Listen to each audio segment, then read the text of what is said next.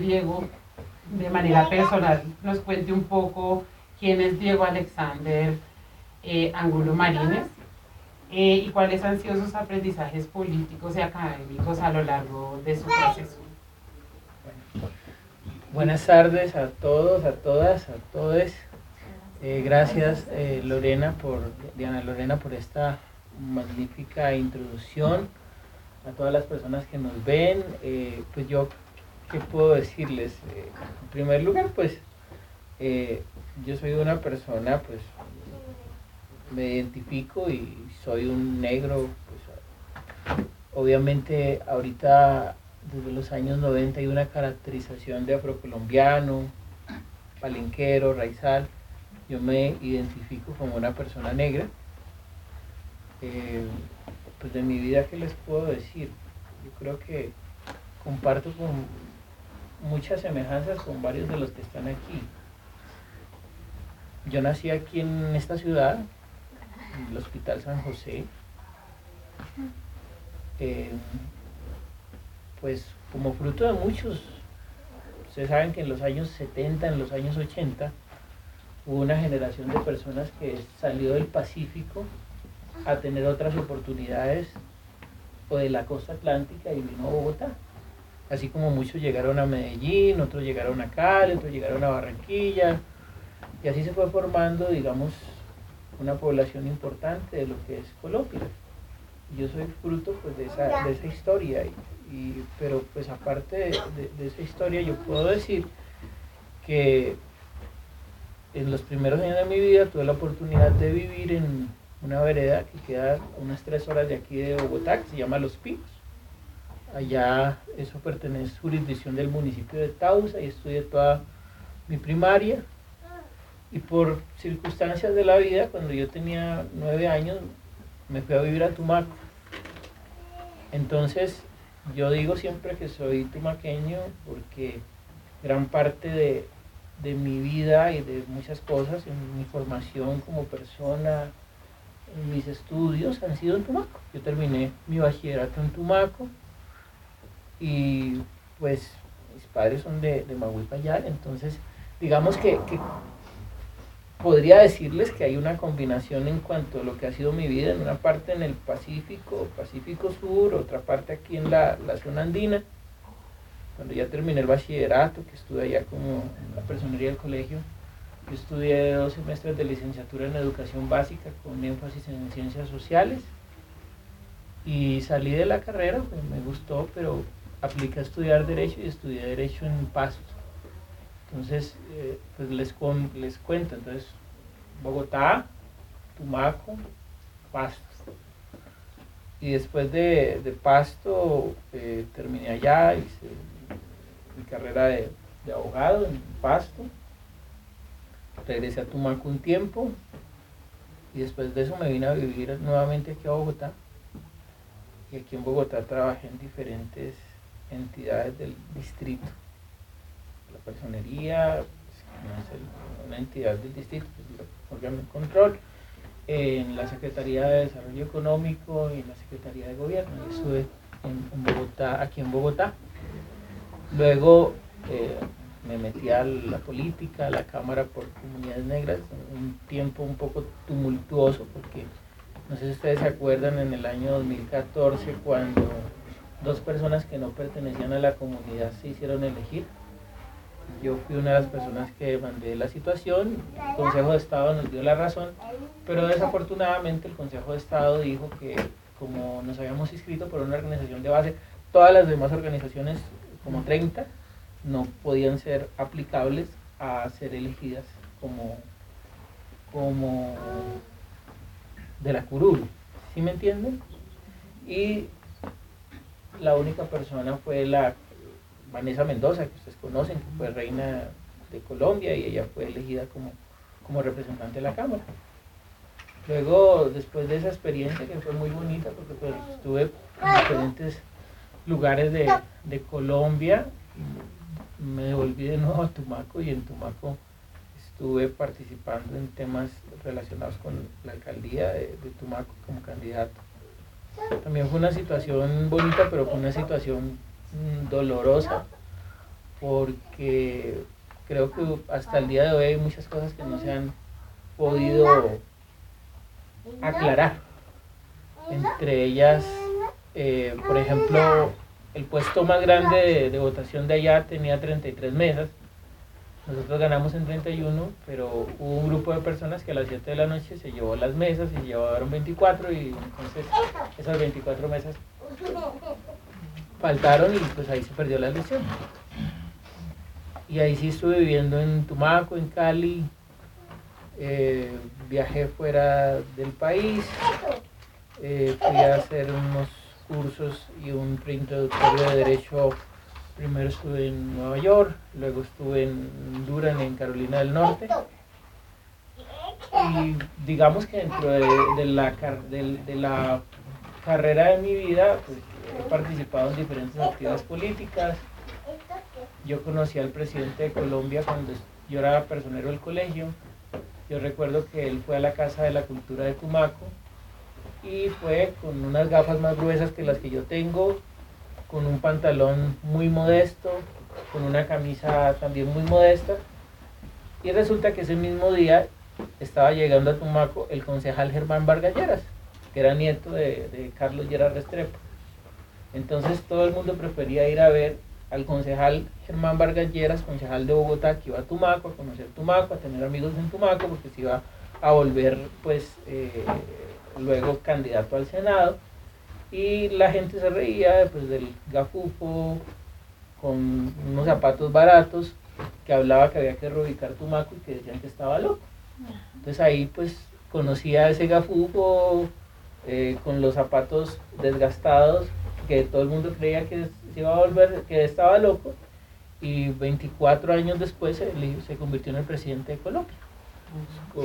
Particularidades pues, de, de la vida. Ahí lo conocí y, pues desde ahí teníamos un poco de comunicación, no tanta, porque pues yo luego estuve en otras arenas políticas diferentes.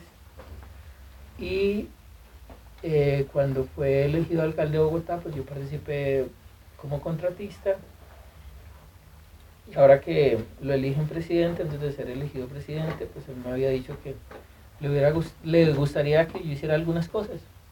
Y entre ellas me propuso primero estar en el consulado de Atlanta, no se pudo dar porque pues persona que ya estaba de carrera, luego en Washington y luego terminamos ahora en, Chicago. Entonces digamos esa es la posición que asumiré ahorita a partir del 6 de febrero. Eso es como a grandes rasgos lo que yo les puedo decir en cuanto a, a lo que he hecho. Pues, mm, ¿Qué puedo decirles? Sí, pues he hecho especializaciones, pero yo creo que eso no viene al caso. Más importante es, digamos, el resumen general que yo les he dado sobre algunas cosas que son importantes en cuanto a mi vida como persona. Siempre me he identificado como negro, entonces, por ejemplo, eh, eh, yo ayudé a co-crear Chao Racismo junto con tres personas más, conmigo cuatro. Hicimos cosas muy interesantes pues desafortunadamente pues es una iniciativa que no ha tenido, digamos, la continuidad que, por ejemplo, tiene en este momento con Vilesa, ni tampoco ha tenido, pero pues es una muy buena iniciativa, yo creo que se formó muy bien, a pesar de que eso no ha continuado, y pues mm, siempre me ha gustado investigar y hablar sobre temas afro, lo asumo como una postura de vida, lo asumo como un compromiso, no es una moda, no es una situación de un escampadero para lograr tener una posición, ni tampoco es un discurso vacío, ni tampoco es un saludo para ver cómo eh, hago que algunas personas me crean, sino que es un compromiso de vida. Yo creo que yo he sido eh, víctima de la discriminación como cualquier otra persona de esta generación. Yo recuerdo que cuando yo tenía como cuatro años yo tenía una amiga y ella debería tener como cuatro años también. Y un día me escondió debajo de un armario porque detrás de un armario porque a la abuelita le daba miedo ver negros, ¿sí? O, pues eso es, una, eso es una historia pues de las más suaves. Yo recuerdo también un man que nos pegaba.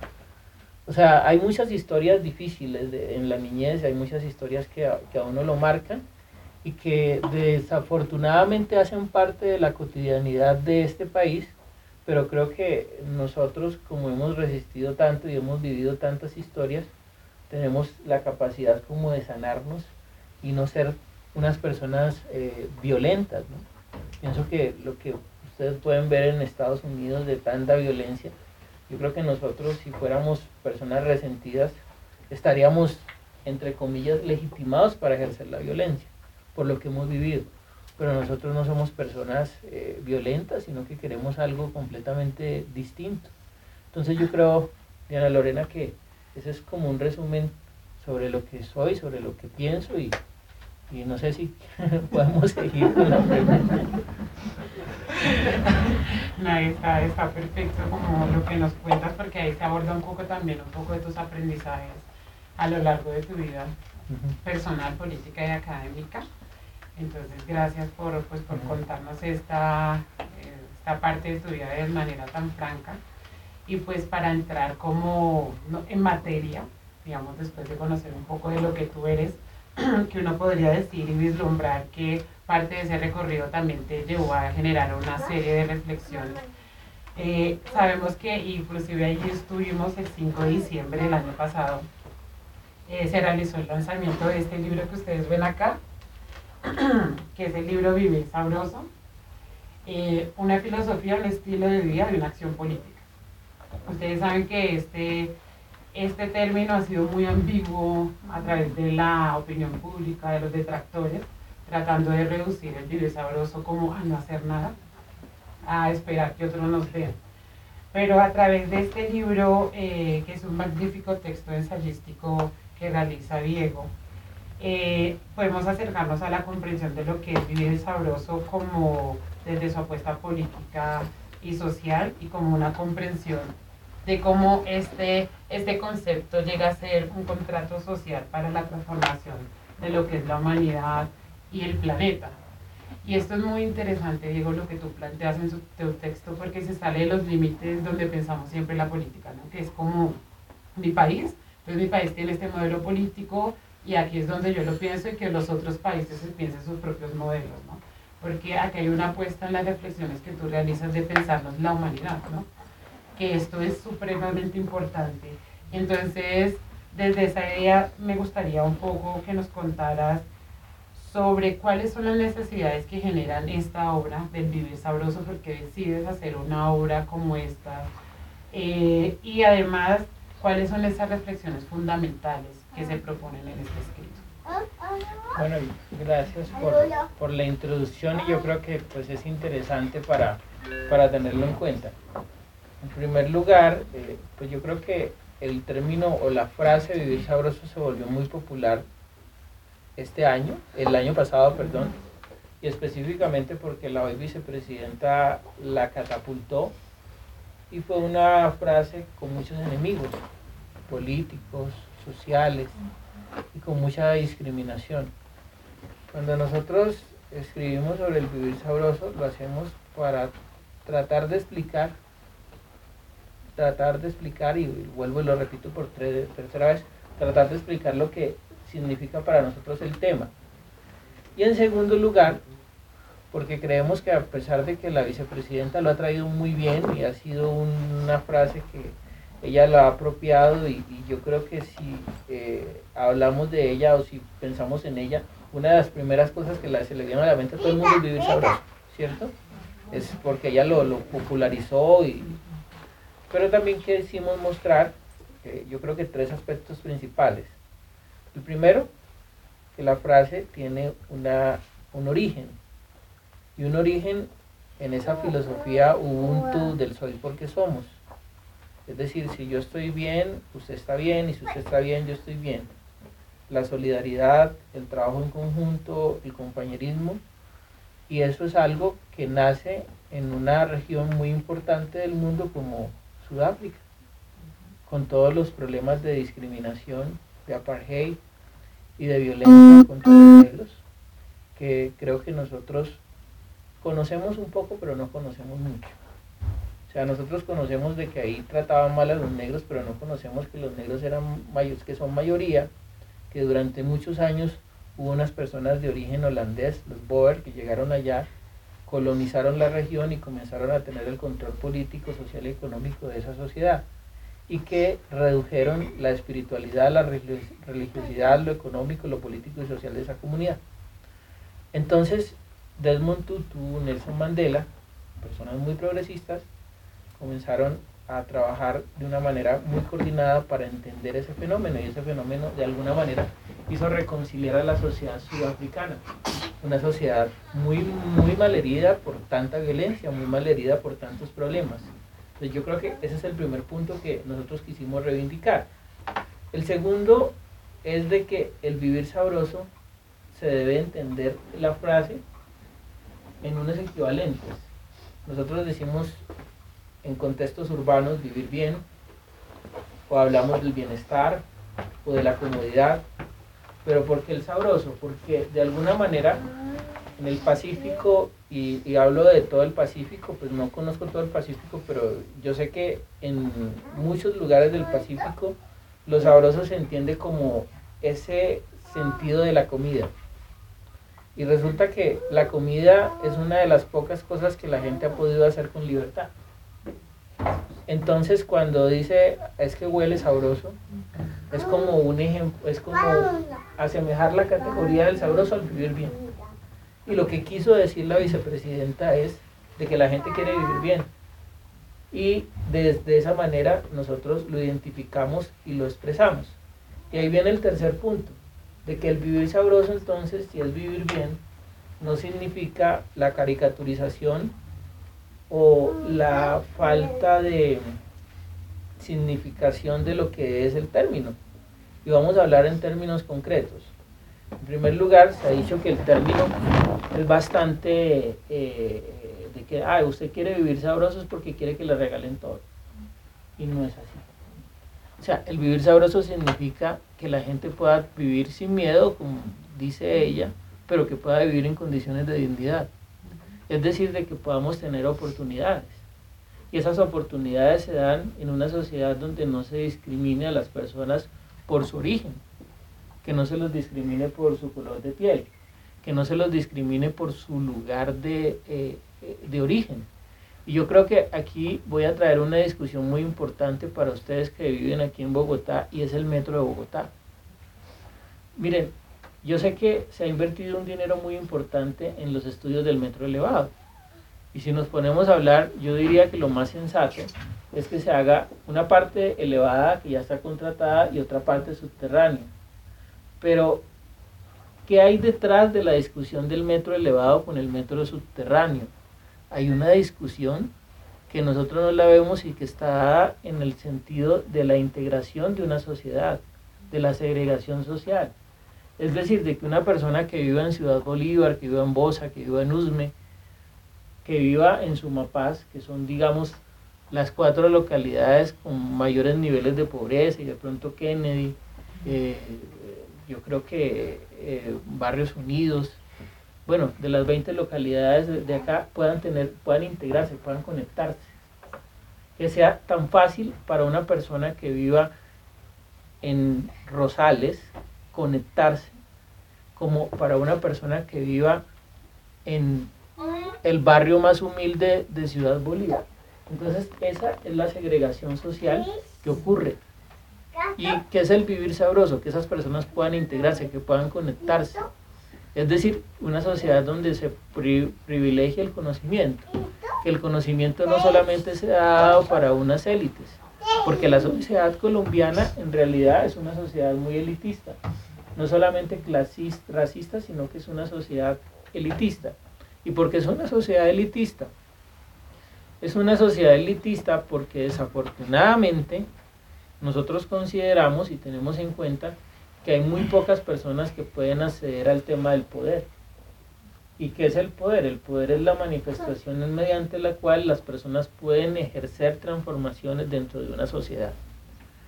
Y si nosotros nos ponemos a ver quiénes han venido administrando el poder en Colombia, nos damos cuenta que aún en este mismo gobierno existen personas que durante muchos años han venido trabajando en una sociedad en la cual hay unas circunstancias totalmente fuertes de, concentración de poder. Yo, les, les, doy ejemplos como muy eh, eh, muy sencillos sobre lo que es el poder y cómo se transmite. Miren, nadie sabe que, por ejemplo, José Emilio Gaviria y Carlos Pizarro, el comandante del M-19, fueron compañeros en un internado en Antioquia. O muy pocas personas saben que hoy una persona que viene siendo jefe directa mía, Álvaro Leiva, canciller, es primo lejano de Paloma Valencia, senadora por el Centro Democrático.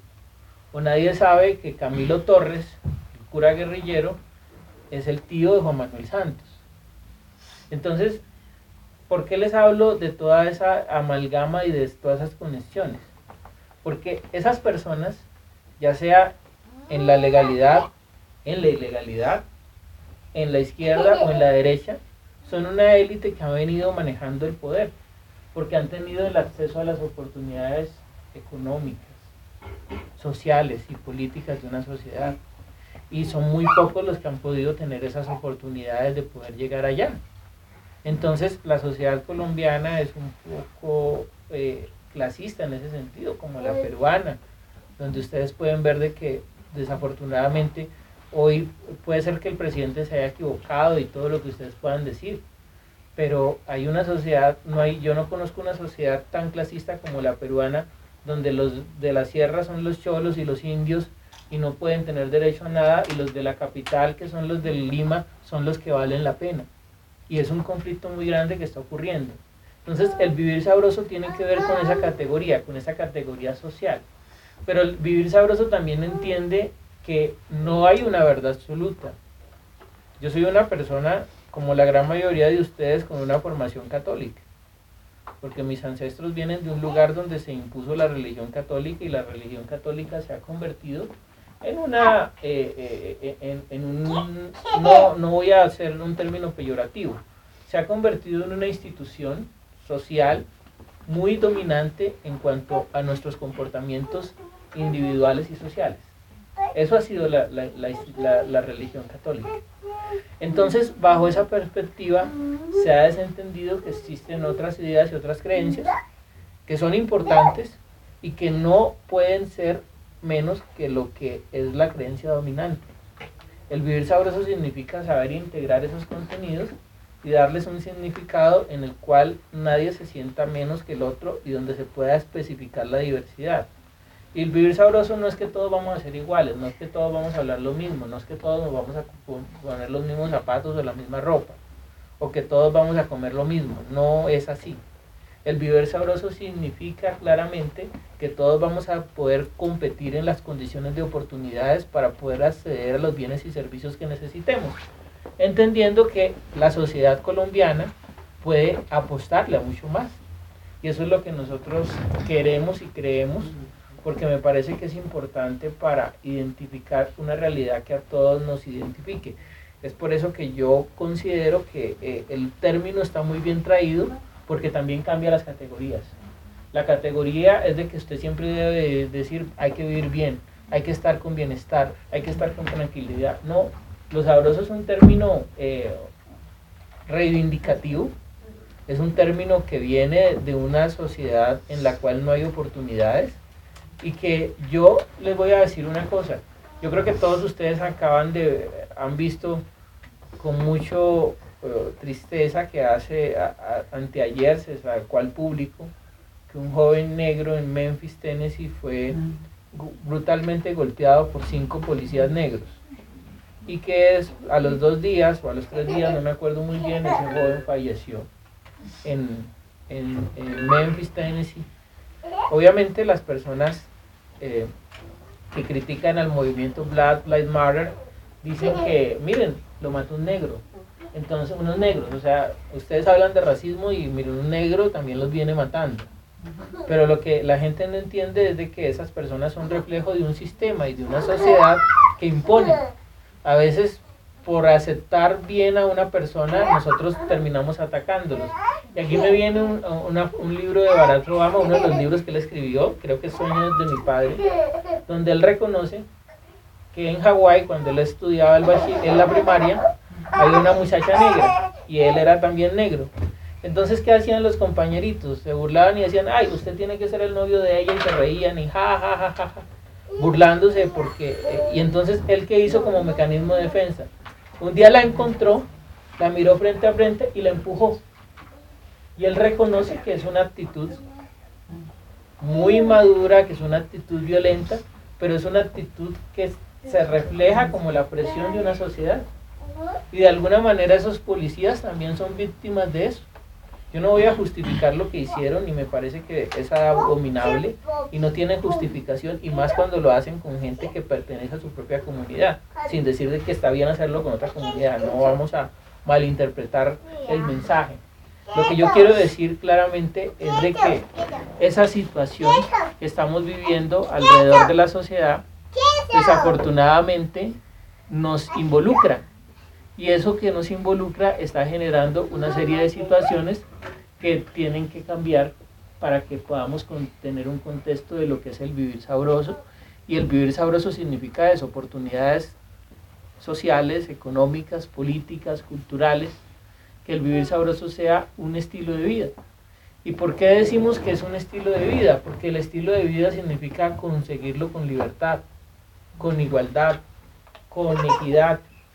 Y porque así como en Bolivia, por ejemplo, eh, podemos ver de que se ha creado una teoría del buen vivir, o en Ecuador también se creó algo parecido, yo creo que la categorización colombiana es una categorización muy importante que sin lugar a dudas puede ser un elemento fundamental para todas estas cosas y yo creo que podemos pensarlo de esa manera.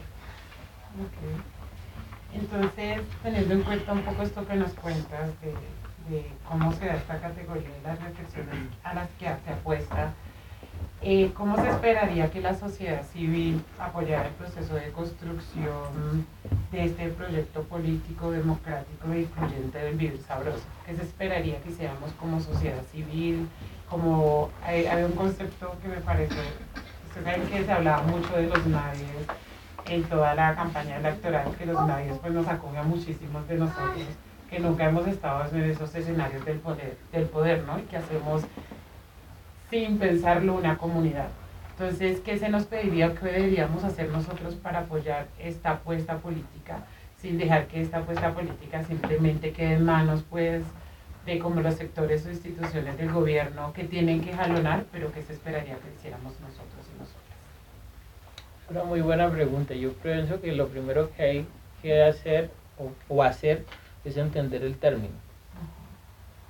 Y después de entender el término, esclarecerlo a personas que consideran que es caricaturesco o que es algo realmente relacionado con la vagancia o con circunstancias que no vienen al caso. Yo creo que ese es el primer punto que nosotros debemos entender.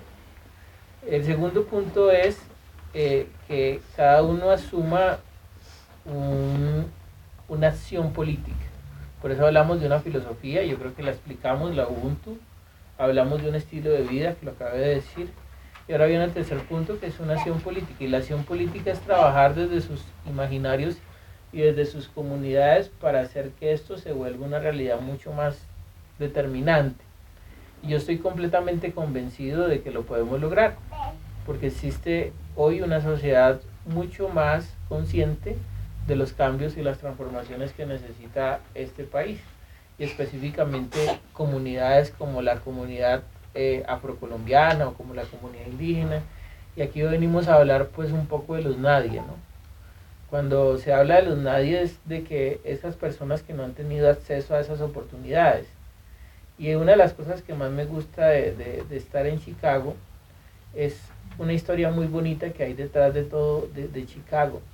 Miren, Medellín, Cali, Barranquilla. Yo recuerdo que un- alguna vez un amigo me decía que a Barranquilla le decían Barranquillita, porque era una ciudad pequeña, sin un poco de, de- sin, sin, sin mucha industrialización y luego fue creciendo. Tal vez ah, las, Avianca, Bavaria. Y lo mismo fue Medellín. Medellín fue una ciudad que creció y, y Cali también. Y podemos decir de que una economía irregular como el narcotráfico les ayudó mucho a su crecimiento. Porque antes, si, si nos ponemos a ver, ni Medellín, ni Cali, ni Barranquilla, en los tiempos de la independencia estaban en el radar de nadie. Las ciudades a mostrar eran Bogotá, Cartagena y Popayán. Pare de contar, ¿no? Tal vez Santa Fe de Antioquia, esas eran las que tenían como una, una fuerza importante. Entonces, cuando hablamos de este proceso y hablamos de, de, de, todos estos nadie, eh, yo lo, lo, lo, traigo a colación con Chicago. En 1948 nació en Chicago Fred Hampton. Fred Hampton era el líder del Partido de las Panteras Negras en Chicago, Illinois. Y Fred Hampton murió asesinado por el FBI cuando tenía 21 años. Eh, si ustedes eh, tienen tiempo alguna vez, les recomiendo ver la película Judas y el Black Messiah de Daniel Kaluuya que habla sobre la historia de Fred Hampton. Y Fred Hampton, junto con José Chachachá Jiménez, un puertorriqueño que había llegado muy pequeño a Chicago, y junto con los Jan Lords, unos blancos del sur de Estados Unidos, crearon lo que se llama Rainbow Coalition, que es coalición arcoíris. La coalición arcoíris era una coalición de puertorriqueños, blancos, pobres del sur y negros. Y fue una coalición que consideró que esos nadie de Chicago, una ciudad en ascenso como Cali o como Medellín o como Barranquilla, podrían tener la posibilidad de crecer, de unirse y de ser capaces de transformar su realidad. Desafortunadamente, eh, el jefe del FBI para ese entonces, eh, Hoover, si no estoy mal, consideró de que Fred Hampton era una gran amenaza. Imagínense un muchacho de 21 años con esa capacidad, todo lo que logró, y fue asesinado en un ataque a su vivienda con su pareja con ocho meses de embarazo. Eh, es una película muy importante. Ojalá acá, pues, Diana Lorena, Laura, Santiago, Harold, la, la puedan mostrar en, aquí en Convileza, ¿sí? en un cineforo muy interesante y que muestra la historia de Chicago, muestra la historia de una ciudad que creo que es muy interesante para, para entenderla y cómo esos nadie pueden generar las condiciones importantes para desarrollar una sociedad y eso es lo que es una de las cosas importantes que dice el discurso de la vicepresidenta, así como hasta que la dignidad se vuelva costumbre, que es un eslogan. Y es un eslogan y es un eslogan político muy interesante porque nos muestra que la gente puede vivir en dignidad. ¿Cuál es la diferencia entre lo que ocurrió en Estados Unidos o lo que ocurrió en, estos países de, origen español. Porque aquí todos de alguna manera, algunos por la, que porque heredamos su idioma, como los negros, otros porque tienen una matriz directa con España, como algunos o muchos de ustedes, tenemos una relación importante con España. Pero ¿cuál es la diferencia entre el trato entre los españoles y los ingleses? Que los ingleses y eso lo heredaron los estadounidenses, comenzaron a hacer una categorización entre lo que es negro y lo que es blanco. Y una persona, por muy clara que fuera, seguía siendo negro. En Colombia o en Latinoamérica ocurrió de una manera distinta. Entre más mezclas raciales, más posibilidades había de poder renunciar a ser negro. Por eso eh, hay tantos problemas con, la nariz, con el cabello, con la boca, con que muchas sociedades del Pacífico y del Atlántico se ha dicho de que hay que mejorar la raza y que de alguna manera en todos los contextos, en todos los contextos tenemos a alguien de la familia que piensa así y de alguna manera no es porque quieran serlo así, sino porque hay una sociedad que impuso esas, esas condiciones. Y ese legado español hizo que en nuestros territorios no hubiera ni escuelas, ni hospitales, ni oportunidades de trabajo, sino que ustedes allá y nosotros acá. En Estados Unidos no fue tan así. Allá de pronto hay mayores condiciones de movilidad social para la comunidad negra, porque a pesar de que existió la discriminación, se habían escuelas, se habían hospitales, se habían escuelas para negros, escuelas para blancos, hospitales para negros, hospitales para blancos, y hasta se quiso imponer ese transporte público donde los negros atrás y los blancos adelante. Y eso fue lo que desencadenó el conflicto social que hasta este momento existe en la sociedad. Entonces, en ese vivir sabroso lo que nosotros identificamos es esos aspectos, pero también identificamos algo muy importante. Y creo que es algo que debemos entenderlo. Los grandes enemigos del ser humano no son el otro ser humano. No es ni siquiera el, gran enemigo del ser humano, no es ni siquiera Hitler, ni, ni siquiera la persona más mala que ustedes consideran que ha habido en, en la humanidad.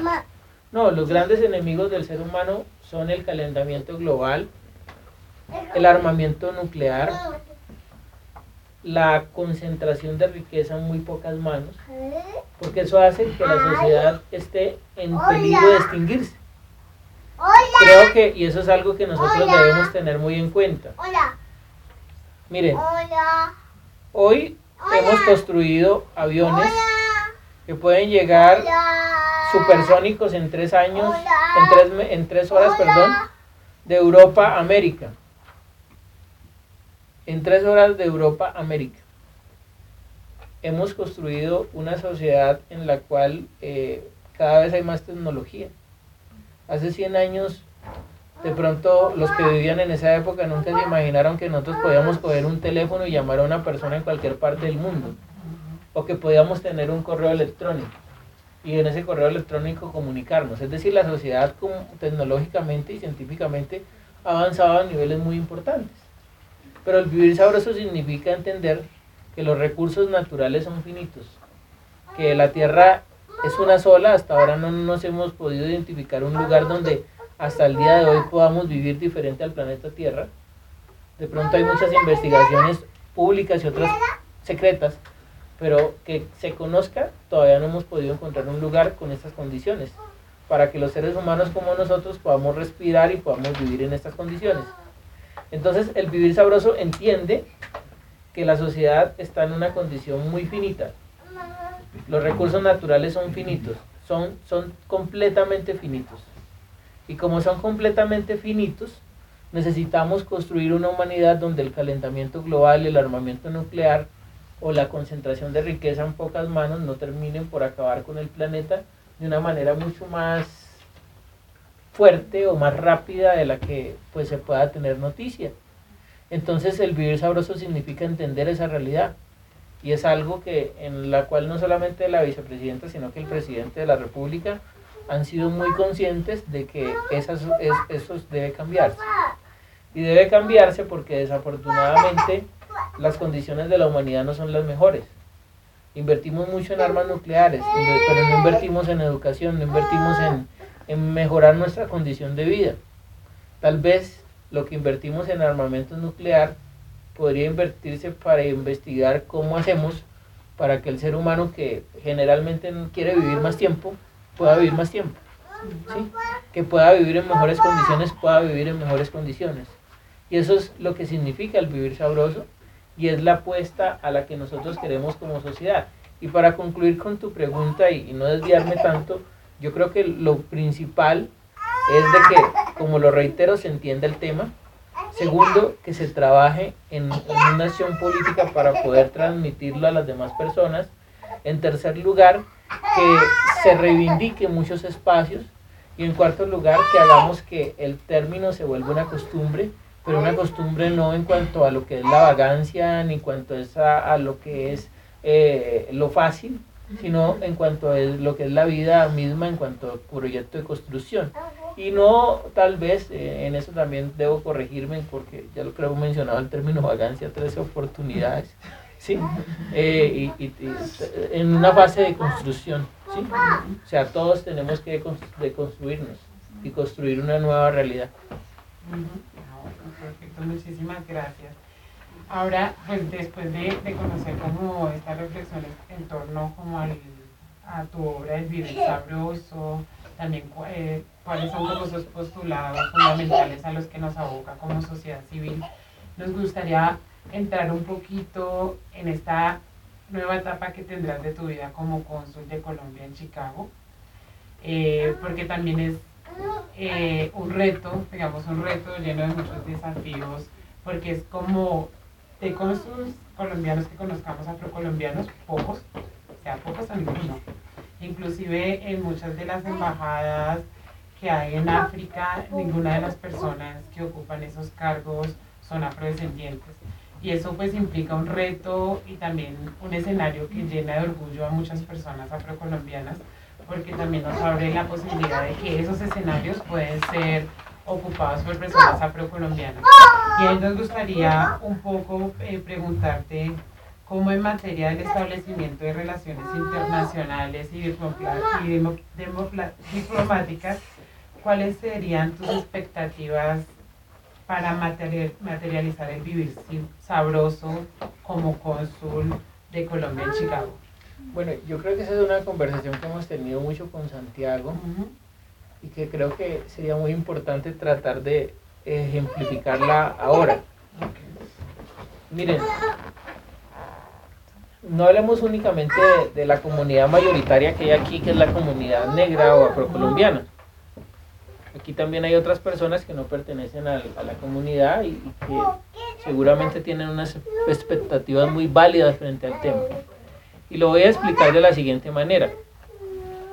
Miren, Estados Unidos es un país con muchos problemas y tal vez con problemas muy fuertes y bastante delicados y más delicados que los que vemos aquí en Colombia porque uno no sabe en cualquier momento puede llegar una persona con problemas de salud mental y saca un arma y dispara y no sabemos cuál vaya a ser la consecuencia. Circunstancia que al menos aquí en Colombia es menos probable. Es más probable que en una reunión en Estados Unidos alguien saque un arma y dispare. Y es menos probable que eso ocurra aquí en Colombia por un problema muy grande de salud mental.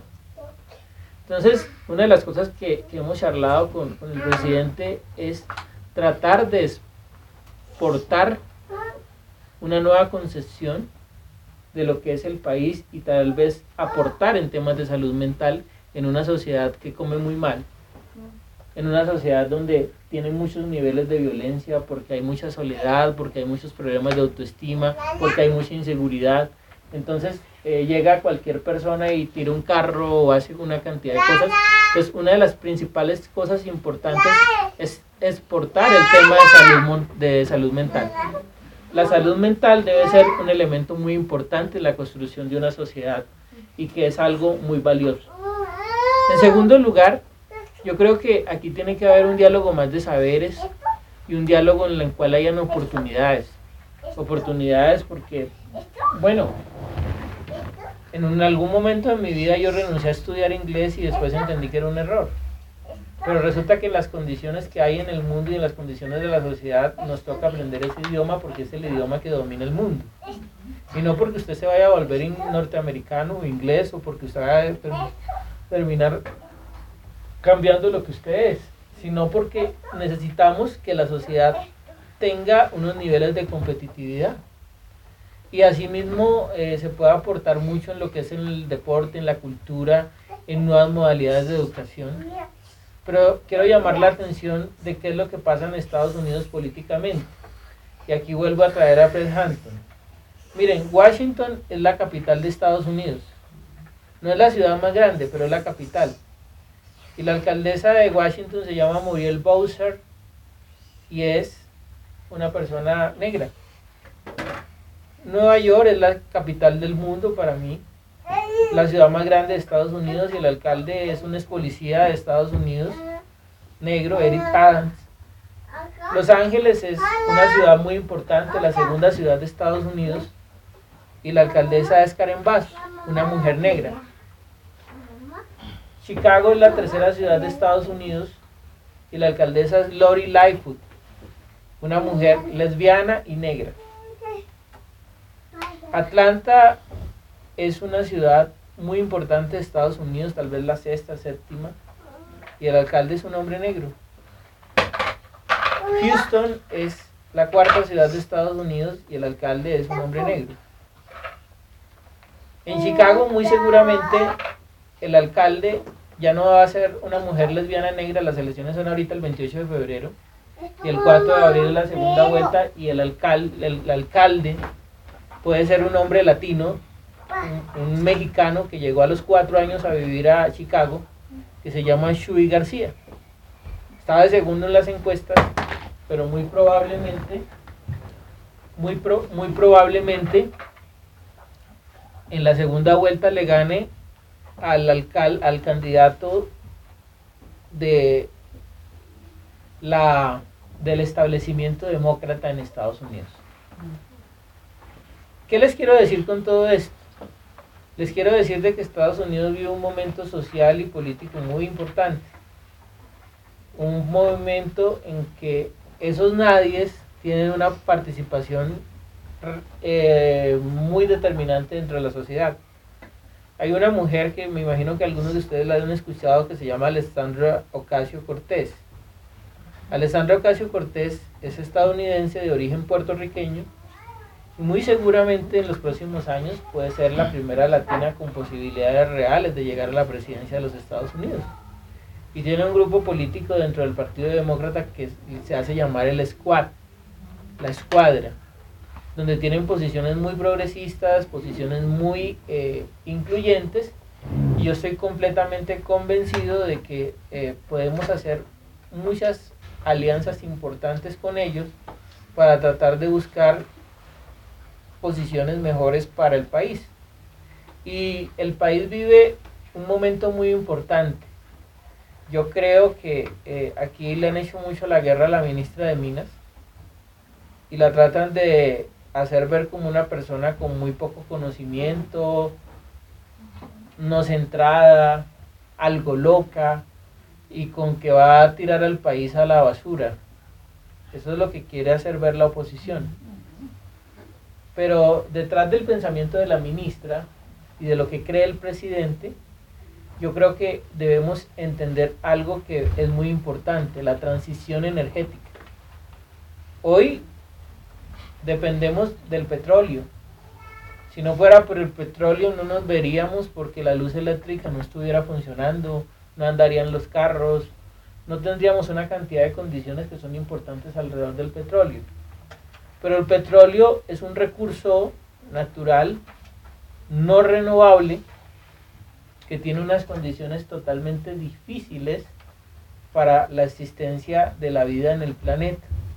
Y necesitamos cambiar la dependencia del petróleo, porque o es el petróleo o somos nosotros. Repito, o es el petróleo o somos nosotros.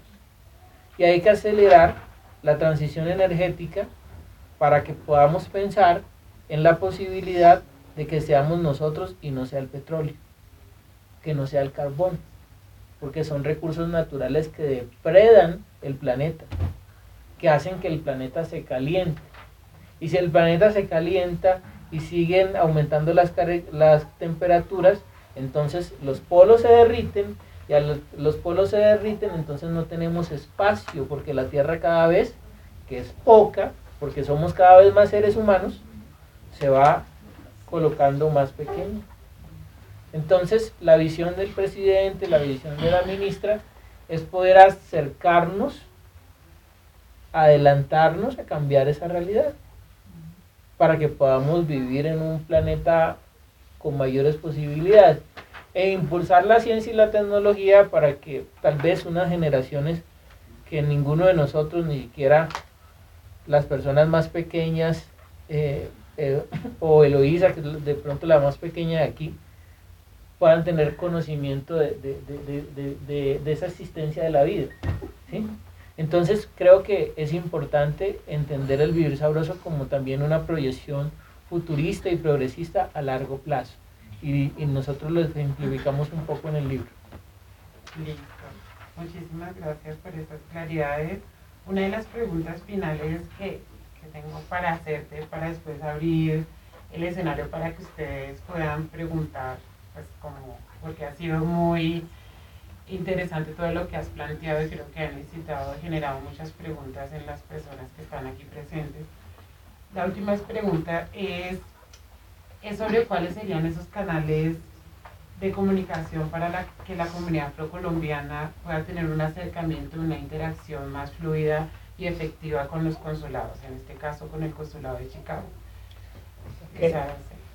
ok, yo llego al consulado, a entregarme el cónsul actual, que es de carrera, yo entro en otra condición, sería una oportunidad muy importante, una oportunidad muy eh, definitiva para poder armar cosas interesantes. Yo creo que aquí podemos hablar, se me ocurren como varias ideas. La primera idea es de que hay que hacer de que los consulados se conviertan en una fuente de participación de la comunidad. Y yo me voy a encontrar con una ciudad muy diferente a la que le tocó vivir al cónsul actual. La población de Chicago colombiana es una población tal vez eh, con, un gran, con altos estudios superiores, una clase un poco trabajadora con un inglés muy bueno. Y yo me voy a encontrar con unos colombianos que ya no tienen ese inglés tan bueno, que ya no tienen tantos estudios universitarios, que ya no tienen el mismo nivel económico. Ya me voy a encontrar con unos colombianos que están entrando por el denominado hueco y que ven a Chicago y que ven a esa área como un lugar importante para poder construir sus sueños, porque no han tenido esas oportunidades aquí en Colombia y quieren sacar a su familia adelante. Entonces vamos a encontrar un, un panorama totalmente distinto al que se vivió hace dos o tres años, con unas condiciones un poco más difíciles, eh, eh, con, una, con un pensamiento que nos vaya a encontrar, ver cómo somos capaces de ayudarles a ellos a, a, a integrarse entre la sociedad la, eh, la estadounidense. Y yo creo que nos va a servir mucho los contactos con las comunidades latinas, negras, con las comunidades que les dije, de tal vez no de un nivel económico tan alto, también de, de personas de muchos recursos económicos altos. Y eso va a ser muy, un trabajo muy importante que habría que hacer desde el consulado. Y eso es digamos, para los colombianos que están allá. Para los colombianos que están acá, yo creo que es muy importante incentivar el manejo del idioma inglés, pero también oportunidades de estudio, oportunidades de trabajo. No prometer cosas que no se puedan prometer, porque yo creo que sería una locura decir es que nosotros vamos a trabajar el consulado para que los colombianos puedan llegar a trabajar a los Estados Unidos. No es cierto. Y además, porque desafortunadamente las restricciones de movilidad para allá son muy, son muy fuertes, son, demasiado, son cada día más exigentes. En segundo lugar, yo creo que colectivos, asociaciones, organizaciones como Convileza deben jugar un papel determinante. ¿Y por qué creo que deben jugar un papel determinante? Porque estas asociaciones se convierten en un espacio de discusión, de reflexión, se convierten en un trabajo social y comunitario que traspasa las expectativas y las metas que tienen eh, presentes. Yo creo que si ustedes están aquí es porque ven en una asociación donde pueden dialogar, donde pueden participar, porque tienen curiosidad, porque tienen identidad. Y yo creo que con Vilesa y otras asociaciones deben ser un instrumento de desarrollo de esas potencialidades. ¿Y cómo hacemos para que esos consulados se conviertan en lugares definitivos de intercambio y desarrollo social y político dentro de esta sociedad?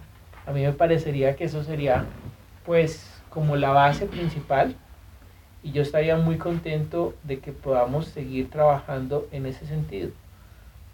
Y estoy seguro que es la visión del presidente, la visión de la vicepresidenta, del ministro, del embajador Murillo, de, de todas las personas que hacen parte de esta sociedad y del, y del gobierno, y que creo que debe ser algo muy importante para todo el país, no solamente para Bogotá, sino para todo el país, para los lugares donde hay más nadie, no solamente en el Pacífico, sino también en la costa atlántica, en los lugares más profundos de ese Cundinamarca que tuve la oportunidad de vivir cuando era muy niño, en Boyacá, en todo el país, en todo el país, en, específicamente en todo el país, yo creo que es importante eso.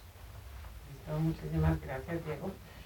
Eh, vamos a abrir para que puedan hacer preguntas, eh, interpelaciones, no sé, las reflexiones que ustedes quieran. Entonces, abrimos el espacio. Yo ya hice todas las preguntas que tenía. Les diré. Sí, tendríamos una, dos, vamos a hacer la primera ronda. Uno, dos, tres. ¿Alguien por aquí en esta primera ronda? Cuatro. Y cerramos la primera ronda. Vamos por Entonces aquí empezamos contigo, compañera. Eh, buenas noches con todas, con todos. Eh, pues yo tengo dos preguntas. Voy a empezar por la más suavecita. en términos de, eh, pues si hoy hemos ganado como población negra y especialmente como eh, mujeres, el orgullo pues, de que Francia llegue a ese lugar tan importante para el país y que pues, se haya no únicamente el país sino en el mundo. Pero sí me gustaría conocer, porque parte de tu intervención ha hecho referencia, si bien ha hecho referencia a mujeres, pero también ha hecho mucho info en algunos hombres que también han participado en este ejercicio. Me gustaría conocer cuál es tu percepción frente al papel de las mujeres negras en estos espacios de poder social y político. Esa una. Y la otra es, em, siento que también hay un tabú y que se refleja un poco en cómo nos relacionamos, porque a veces nos da miedo también hablar de la religión, y es cómo eh, la filosofía del Ubuntu y el vivir sabroso eh, confronta la institución religiosa y eso en relación también al mismo hecho de ser negro o ser negra o afrodescendiente en este país. Esas dos preguntas sencillitas, ¿no? Bueno, recogemos las cuatro más una por una, ¿cómo te parece? Bueno, recojamos las cuatro, voy a ir como, como anotando para que no se me olvide. tienes por ahí? Ah, voy, a anotarlas acá. Aquí para... Yo de las dos, eh, quisiera preguntarle, en términos de participación social y teniendo en cuenta de que allá en Estados Unidos, en este momento, hay hombres y mujeres en unos cargos que, que nos podrían reflejar, se podrían reflejar y cómo lo hacemos acá en Colombia, ¿sí? para beneficiarnos y para poder participar en ese que yo llamaría un crecimiento social, ¿sí? porque ya no es el negro que hemos sufrido y vivido aquella discriminación, sino que es un negro que se ha superado ¿sí? y que ya tiene que verse y se está viendo eh, con otros ojos dentro de la sociedad, yo diría a nivel mundial, porque Francia en este momento ha marcado un hito, ¿sí? no solo como negra, sino también como mujer. ¿sí? Y entonces, ¿cómo le diría yo, cómo hiciéramos para que esa participación, ah, a partir de estas personas que podemos visibilizar, se pueda extender y crecer y llegar también no solo a Bogotá, sino a todo el país de Colombia. Esa es mi pregunta. Okay. Eh, acá. Eh, hola. Esta es la primera ronda. Pues sí.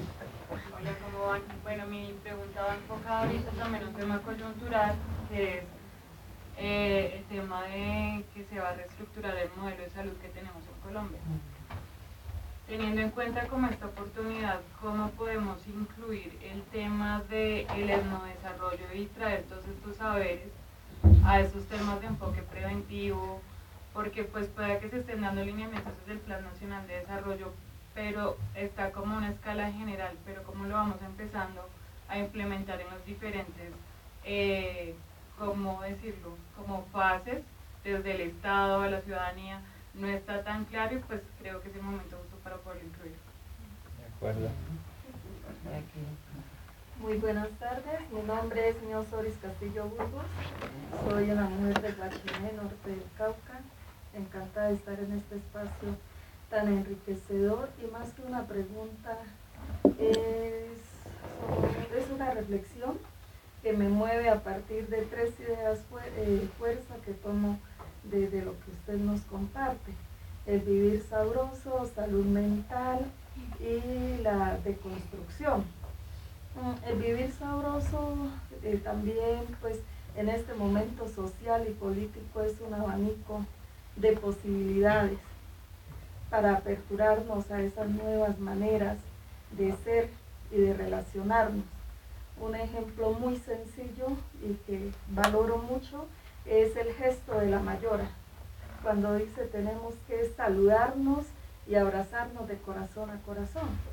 Y cuando una mayora lo hace, que la honro en este momento, mm, nos pone a reflexionar y a pensarnos eh, como sociedad hacia dónde vamos, en una sociedad que nos lleva de manera evocada al consumo, al capitalismo, al pensarnos en esa, en esa manera que nos han inculcado lo que es vivir sabroso, que es teniendo mucho dinero o mucho poder o muchos bienes, sin categorizarlo como malo, porque también resalto el merecimiento. Eh, y sobre todo como mujeres, sabemos que en este país la, la, pobreza ha sido feminizada y entonces eh, nos han enseñado que tenemos que ser muy resignadas a ser pobres, ¿cierto? Entonces, eh, muy interesante lo que usted menciona y esto articulado al tema de salud mental.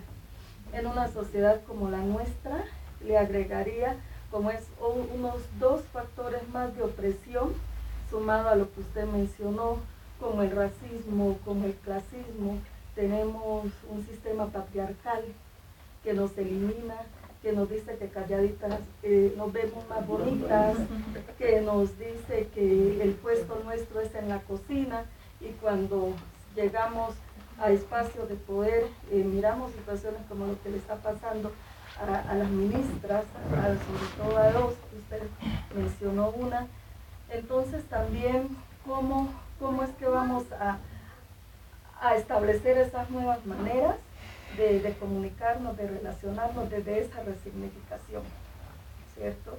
Y desde esa deconstrucción. Más que también es como una reflexión que dejamos, ¿sí? Porque las mujeres somos el 52% en este país eh, y nos siguen viendo como la minoría. Somos eh, parte de una minoría, pero realmente necesitamos ocupar esos espacios, no para desplazar a los hombres, sino para caminar juntos, para caminar juntas y para seguir construyendo y, y realmente vivir un, experimentar y gozar un vivir sabroso en toda la dimensión y pues tengo así mucha hambre de leer ese libro, la verdad, porque me inspira. Y gracias. Perdón si me extendí mucho, pero me emociona. Muchas gracias. aquí vamos. Hacemos un corte y respondemos. Sí, aquí hacemos el corte y después. Bueno, los nombres de las personas, su nombre. Bueno, Lucelis, les estoy hablando. Mío, mío, Soris. Mayra. Mayra. Usted es Mayora. Palacios Cuesta. Sandra Palacios. ¿Y la otra persona que habló? Juliet Díaz. Juliet.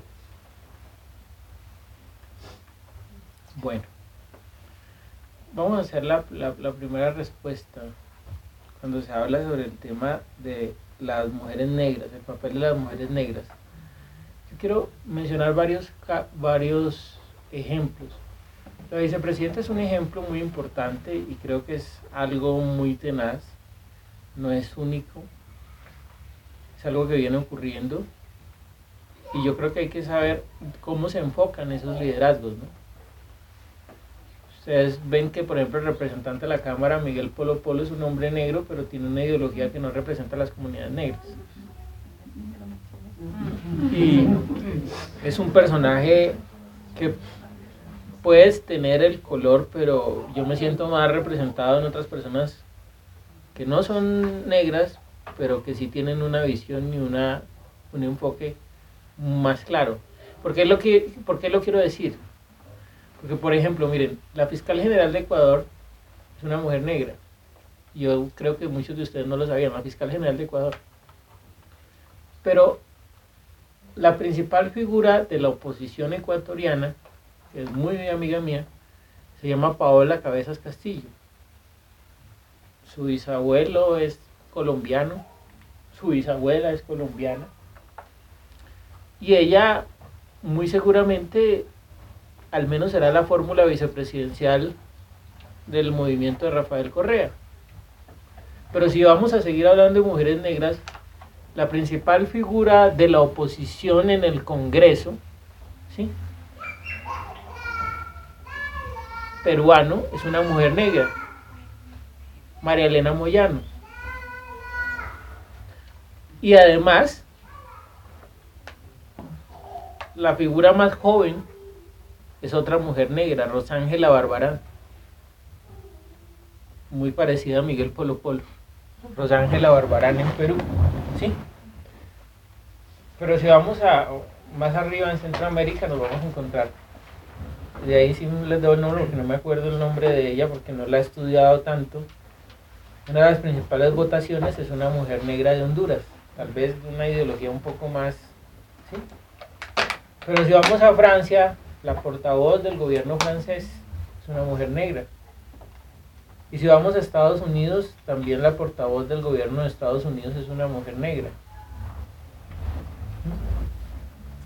Y si vamos a Inglaterra, la ministra de Comercio de Inglaterra, que se llama Kemi Badenoch, es una mujer negra. ¿Qué les quiero decir? De que ha habido algunas situaciones que hacen que haya un ascenso en, lo que tiene que ver en la movilidad social, en lo educativo y, y encontramos personas en unas posiciones que antes no estaban.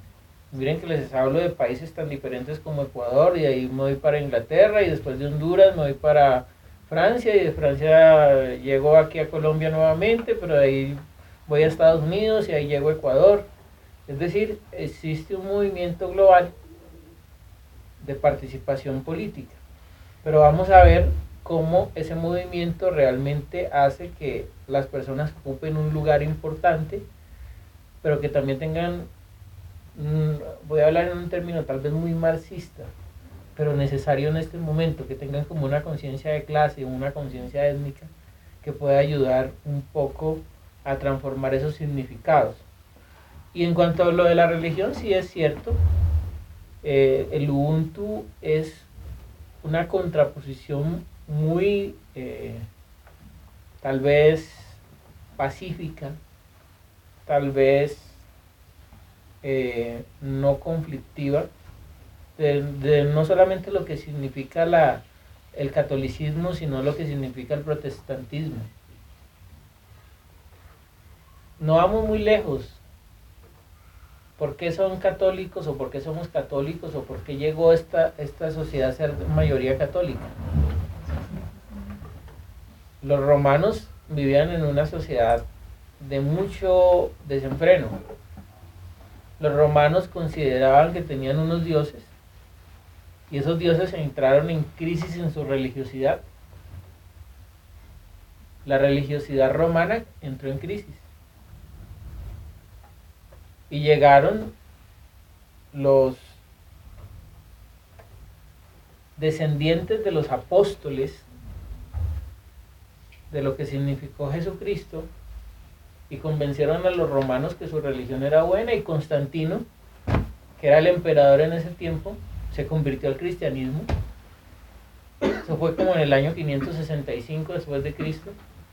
Y ese man comenzó a conquistar todo España, lo que hoy es España, conquistó Francia, conquistó Italia, conquistó Portugal y a todo el mundo lo convirtieron en católico.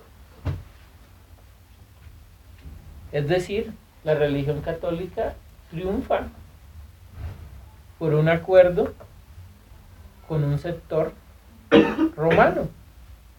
¿Y cuál fue el acuerdo? Que hasta hoy tiene un mensaje dentro de esta sociedad.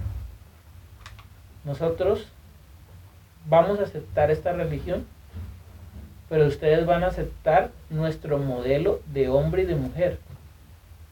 Entonces, ¿cuál es el modelo de hombre y de mujer de ellos? Blanco, de cabello largo, de ojos verdes, de ojos azules,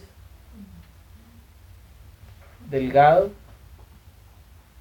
Entonces las mujeres asiáticas que eran bellas por sus pies que eran entre más pequeños eran más bonitas, resultaron desplazados porque eso ya era feo. Las mujeres africanas, que entre más cuello tuvieran eran más bonitas, resultaron desplazadas porque eso ya era feo. Entonces, el color de la piel se convirtió en feo, la forma de la nariz se convirtió en fea, tener el cabello de determinada manera se convirtió en horrible, y ese es el acuerdo religioso, político y económico entre un sector romano y un sector cristiano. Y todos de alguna manera somos herederos de ese proceso. Porque todos hemos tenido que convivir con esa realidad. Porque a todos nos han dicho que es que usted tiene que tener la nariz de tal forma. O que es que este color es mejor por X o Y forma. Todos somos víctimas de esa sociedad, de ese modelo, de ese acuerdo que se gestó ahí, político y económico. Y el Ubuntu trata de alguna manera de mostrar una realidad distinta y una realidad nacida desde la integración, nacida desde la proyección social, desde una manera mucho más profunda que nos pueda ayudar con unas condiciones en las cuales tengamos mejores posibilidades. En cuanto a los beneficios de participación que usted menciona, Mayora, yo creo que hay, que hay algunas cosas muy interesantes. Mm, yo ya le expliqué o, traté de hacerlo, algunas formas o, algunos procesos que se viven al interior de la sociedad norteamericana. Y que no solamente se viven dentro de la sociedad norteamericana, sino que también se viven en Inglaterra, que se viven en Francia, qué decir de, los países de todo el continente africano, pero específicamente del África Occidental. Les voy a decir un pálpito que tengo y que es muy importante. Yo creo que así como en estos últimos 15 días todo el mundo ha hablado sobre la vida personal de Shakira y Piqué, hace 20 o, un mes con menor intensidad se hablaba de la vida personal de, del príncipe Harry y de Meghan Markle, ¿cierto? Y miren que eso también tiene un contexto político muy interesante. La población inglesa está variando y los ingleses cada vez son menos blancos y cada vez son más oscuros. ¿Y por qué? Porque están llegando muchos de las antiguas colonias británicas, como jamaiquinos, pero también están llegando de los países africanos de habla inglesa, como Nigeria, que tiene una población muy grande, más de 150 millones de personas, como países más pequeños como Gambia, que la población es más pequeña, pero también están llegando de toda el África inglesa. Y cuando Harry habla de racismo, no solamente está reivindicando a su esposa Meghan Markle, sino que también está hablándole a la nueva mayoría inglesa. Y una nueva mayoría inglesa que, por ejemplo, tuvo a cuatro ministros negros hasta hace dos meses, ahora son tres. El ministro de Hacienda era un hombre negro de origen ganés. Eh, es un, ya no es el ministro de Hacienda, ¿sí? Ya no es. ¿sí? Ahora quedan tres. Queda el canciller, queda la ministra de Comercio, que ya les hablé, que Mido Aener, y queda una mujer que es la ministra del Interior, que, no es tanto, que es de la India, que es de origen de la hindú. Entonces, en Inglaterra, lo que quiere hacer Harry es, seguramente, le va a querer, querer quitar el reinado a su hermano, pero también van a especificar un nuevo modelo de sociedad, un nuevo modelo de sociedad donde esas personas tengan mayor participación. Eso es lo que está ocurriendo mucho en Inglaterra. Y en cuanto a la pregunta sobre lo de el sistema de salud y la discusión que hay en el sistema de salud colombiano, a mí me parece muy válido que el sistema de salud colombiano tenga un cambio, y un cambio para bien, y un cambio que esté reflejado también en el desarrollo. ¿Y por qué digo que debe tener un cambio en el, en el desarrollo? Porque miren, hacerse un tratamiento de alta complejidad es supremamente costoso. Curar enfermedades o tratar de curarlas como el cáncer, el VIH u otras que son de alta complejidad cuesta muchos recursos. Y hoy, por mucho que se diga que las EPS funcionan, si no hay una tutela, eso no funciona. Funciona mucho que a uno le receten el, el acetaminofén o el ibuprofeno pero drogas de alta complejidad son muy difíciles que a cualquier persona le formulen. Si no se tiene medicina prepagada. ¿Y cuántos colombianos o colombianas tienen el privilegio de tener medicina prepagada? Yo creo que es un porcentaje muy minoritario, no lo sé el porcentaje, pero es un porcentaje muy minoritario de la población colombiana. Y si nosotros acercamos al sistema de salud de una manera mucho más preponderante, podemos encontrar que la medicina alternativa, que la medicina homeopática, que la medicina étnica son respuestas eficaces y certeras para generar una revolución de la salud en el sistema colombiano. Y yo estoy convencido de que eso se puede lograr y que esta es una de las fórmulas que nosotros podemos trabajar muy bien y que debe ser una de las banderas de la salud y, y, eso debe estar en las discusiones. Yo creo que eso le daría fuerza a la discusión hoy que entendemos de que la ministra de Salud se siente un poco cercada por sectores mm. que la consideran como peligrosa porque no quieren perder sus privilegios. Y a esos sectores les parece muy bien seguir facturando mediante una CPS y que las IPS presten unos servicios y generen unas deudas millonarias para el Estado. Pero a esos sectores no les parece bien de que haya un sistema de salud que beneficie a todos y que realmente se construya en investigación y en desarrollo de políticas que nos puedan generar un avance. Eso creo que debe ser algo muy importante y que debe ser un pilar fundamental y muy seguramente de esta conversación podría salir algunas propuestas para que en una reforma que va a ser creo que la más difícil de todas, y que va a tener muchas presiones y que cada día se van a hacer muy fuertes ataques al presidente, a la ministra y a todo el entorno, pueda tener un avance importante. Muchas gracias. Vamos a abrir la segunda y última La segunda ronda y vamos ya a pasar por este sector. Voy acá. Tú, uno, dos, tres, aquí no hay cuatro, no, ya cuatro, cuatro, cinco y cinco, seis. Esa es la última ronda. Okay. Bueno, porque la última La última. Bueno, sí, porque sí, la conversa está sabrosa. Tenemos mucho con que deleitarnos.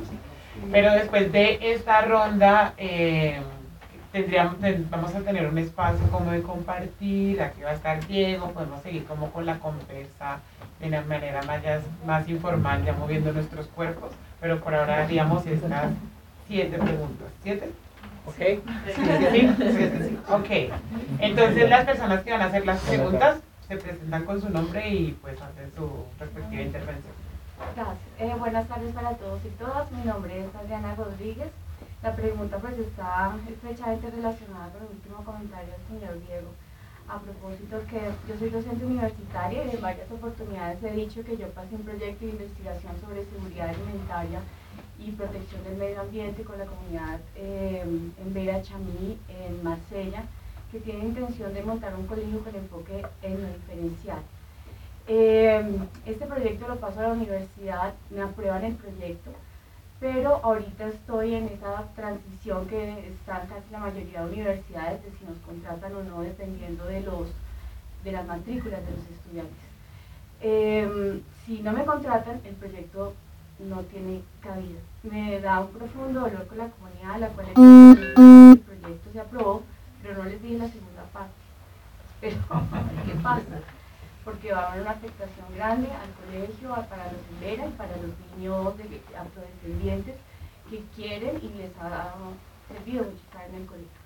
Entonces la pregunta es, eh, actualmente, ¿cuál es el, el apoyo que, que, el gobierno está brindando a, a, iniciativas de investigación en este aspecto? Porque preguntaba algo en el ministerio y me decía que el ministerio ahorita está, en la Ministerio de Educación, que está cerrado de financiar recursos.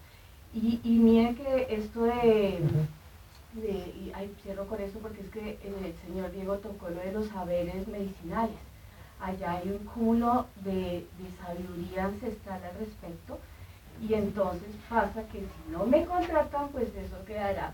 Y ahorita entraría a luchar por una idea que es mía, construcción mía, y me acaban de decir que aquí las ideas no tienen protección. O sea, me la pueden, perdón la expresión, me la pueden robar. Y una cosa que interesó a una universidad en el exterior y que aquí no he encontrado cabida entonces yo quiero saber también cómo, cuál es el apoyo ahí, porque pues, se, desperdician muchas cosas. De acuerdo. Gracias, Adriana. Segunda persona. Yo sé que ustedes recuerdan quién era. Juan Manuel no, Una pequeña reflexión y una pregunta, porque siempre ha sido como un anhelo y como un dolor de patria que uno ve que a veces eh, han existido muchos afrodescendientes en cargos altos pero uno ve que finalmente siguen en el sistema, no generan avances reales para el pueblo afro. Incluso por mi trabajo ahora he tenido oportunidad de las bases del plan de desarrollo y participar en todos esos procesos. Y uno no nota el cambio en el sentido del empoderamiento social y la nueva institucionalidad social para el pueblo afro. Simplemente, digamos, tener dinero, proyectos. Pregunta, ¿Considera usted que su nombramiento como cónsul es un cargo mm, personal o, genera un puente de desarrollo afro?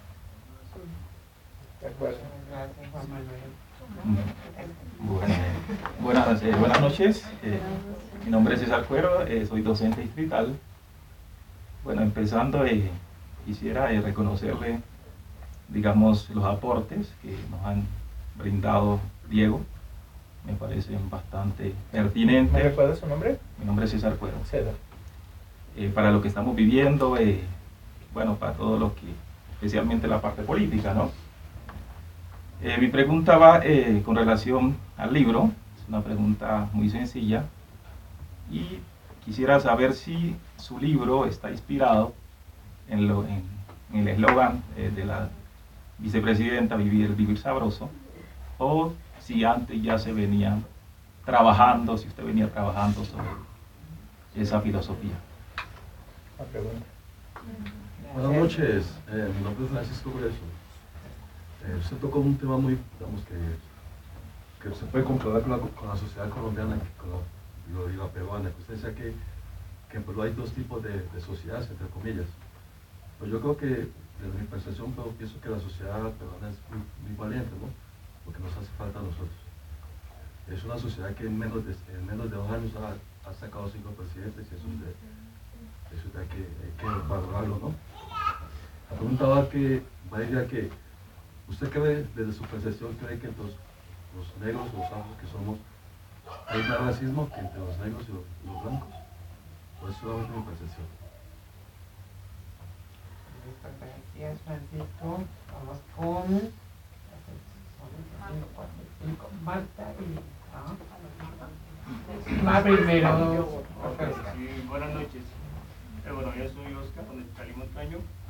Eh, bueno, músico de tradición, sabedor, eh, actor. Eh, bueno,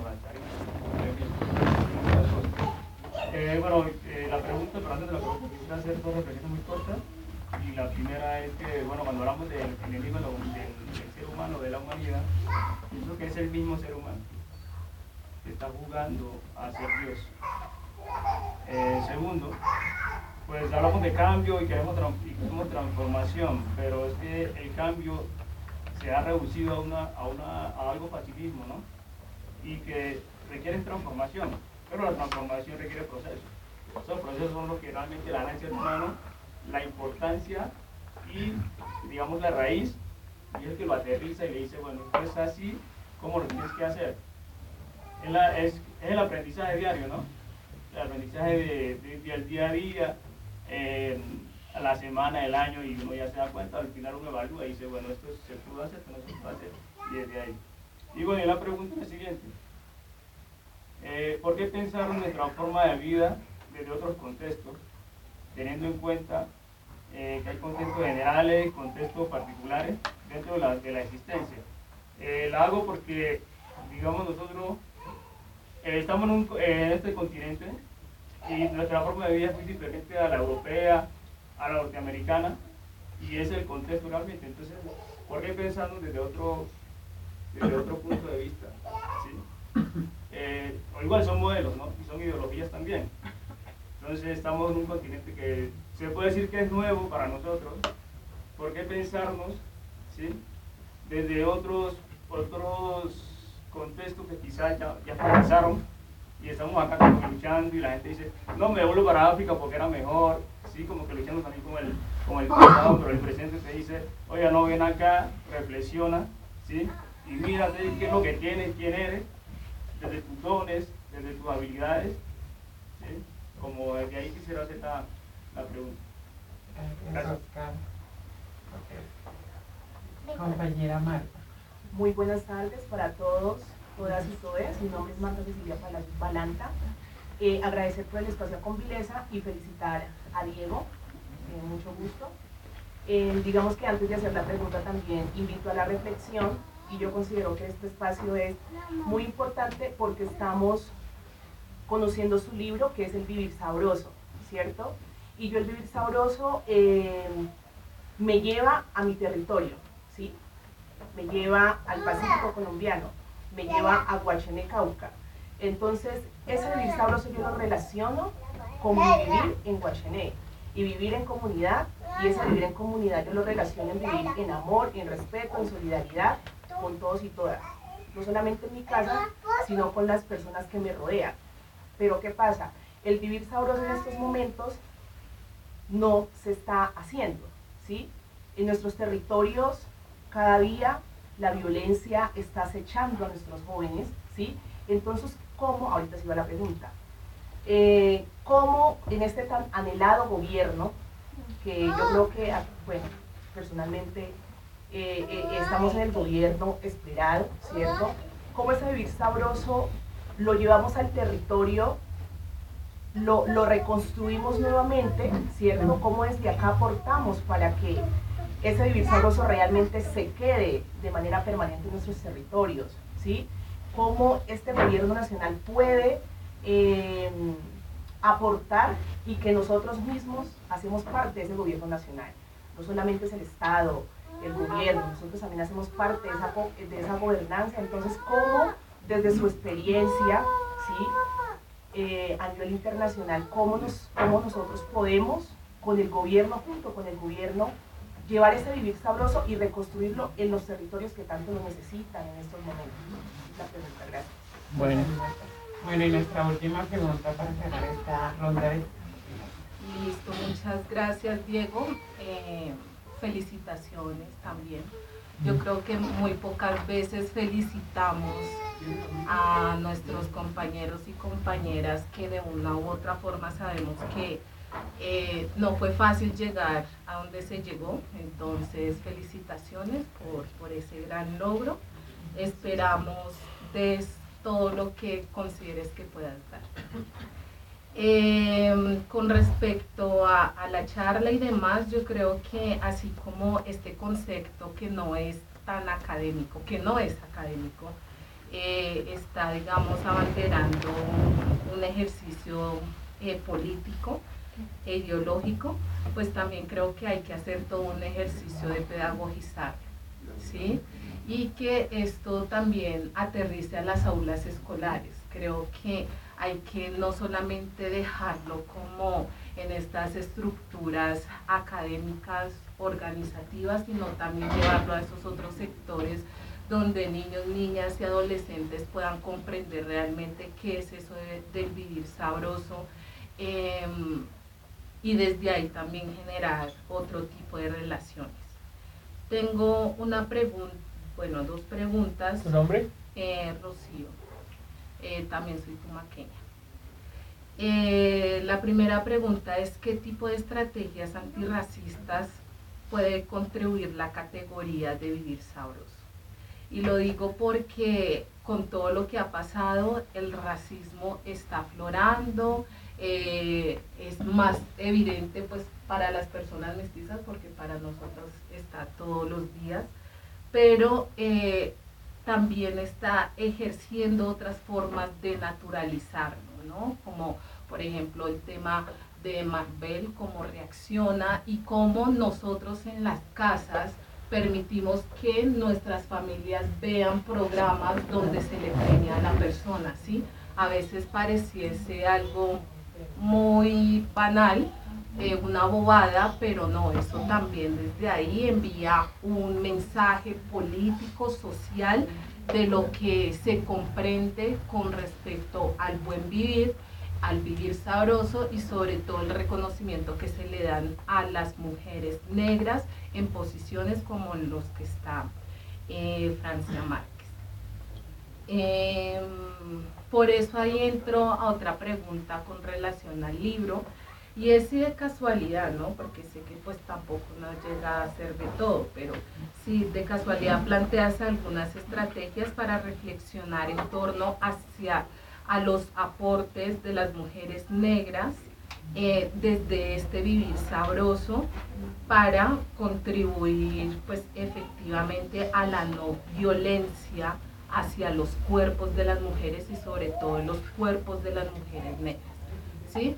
Si por ahí lo tocas, ¿no? porque sé que realmente el vivir sabroso es muy amplio, pero yo creo que no hay que desconocer que esta lucha se ha dado gracias a las mujeres y sobre todo a las mujeres negras. Y que cuando situas, por ejemplo, eh, que esto se da desde la cocina, que esto se, se, da desde distintos escenarios, es porque siempre hay una mujer ahí organizando, pero es poco lo que se visibiliza con respecto a, a su posicionamiento político, social, académico, cultural y demás. Entonces, pues no, nada de eso con relación al libro, pues para ver si lo compro. Igual hay que llevarlo. Nadie sale Bueno, bueno, vamos a las respuestas. Sí, a las respuestas. Bueno, la, la primera pregunta, ahorita sí escribí los nombres porque ya mi memoria no es la misma con los nombres. Adriana, seguridad alimentaria. Eh, yo pienso que una de las principales propuestas del gobierno es generar alimentación para todos los colombianos, sin ningún distingo. ¿Marcia Rizaralda o Caldas? Rizaralda. Rizaralda. Yo creo que ahí en Marcia Rizaralda eh, pues se puede crear un efecto de demostración muy importante bajo la experiencia que usted tiene y muy seguramente lo que habría que es articular esfuerzos con instituciones del Estado, mostrarle la propuesta, el ICBF, lo que tiene que ver con el Ministerio de Salud y seguramente jugarán un papel muy importante en esto.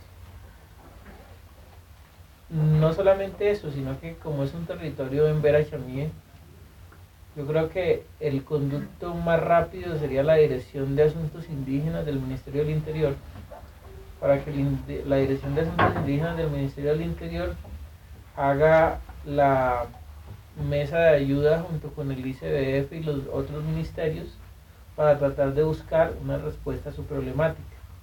Es una dirección que casi no se usa, pero es muy importante para el desarrollo de ese tipo de, problemáticas. Eh, esa es como la respuesta que yo puedo dar frente, frente, frente al tema ya para hablar de un tema preciso. Juan Manuel me pregunta si, mi posición dentro del consulado es un cargo personal o si tengo de alguna manera un compromiso étnico. Eso es lo que yo entiendo de, su pregunta, si no estoy mal. Yo le respondo de la siguiente manera. Miren, si yo hablo aquí de mi historia de vida y, hablo de que soy un reflejo de una sociedad, yo creo que los cargos los puede tener cualquier persona, llámese X o Y, o sea de X color o de X nacionalidad, eso lo puede tener cualquier persona. Hoy puedo estar ahí, mañana no sé. O sea, eso es tan variable. Pero yo creo que lo que no puede cambiar es el compromiso de vida que uno tenga para poder avanzar. Y en ese compromiso de vida yo me asumo como un hombre negro, pero me asumo también como una persona que tiene unas misiones y esas misiones es tratar de buscar de que las condiciones de inequidad se reduzcan y que en esa búsqueda hagamos todo lo necesario para que la sociedad pueda tener un concepto menos violento. Y ahí voy a concatenar con varias de las preguntas. Porque resulta que cuando yo digo que la niña no quería que la abuelita me viera, es un contexto de violencia. Y es un contexto de violencia y yo creo que lo, lo han mencionado varias de las mujeres que están aquí, donde las que más han sufrido eso son las mujeres negras. Y una de las misiones en mi vida es tratar de reducir la violencia para que eso pueda ser mejor para mi hija, para que pueda ser mejor para una sociedad mucho mejor, para todos. La violencia es un elemento integrante de la sociedad.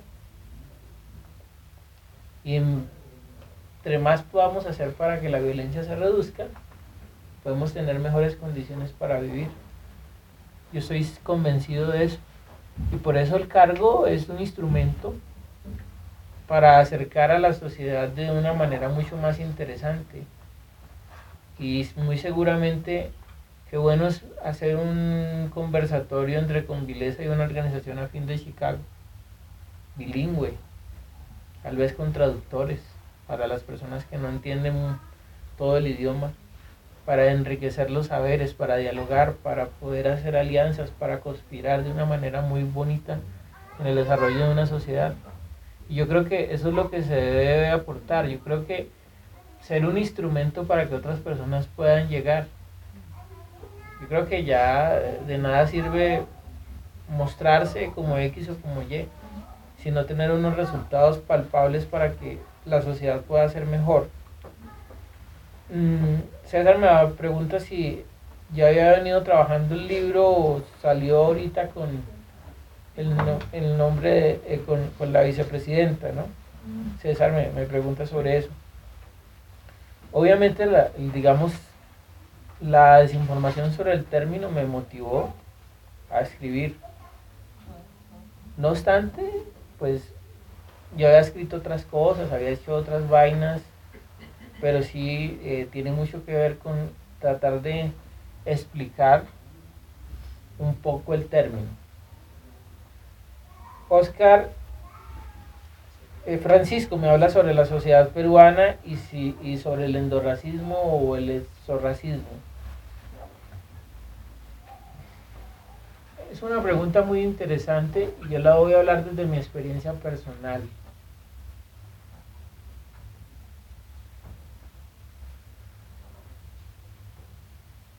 Yo cuando estudié la primaria vivía en una vereda.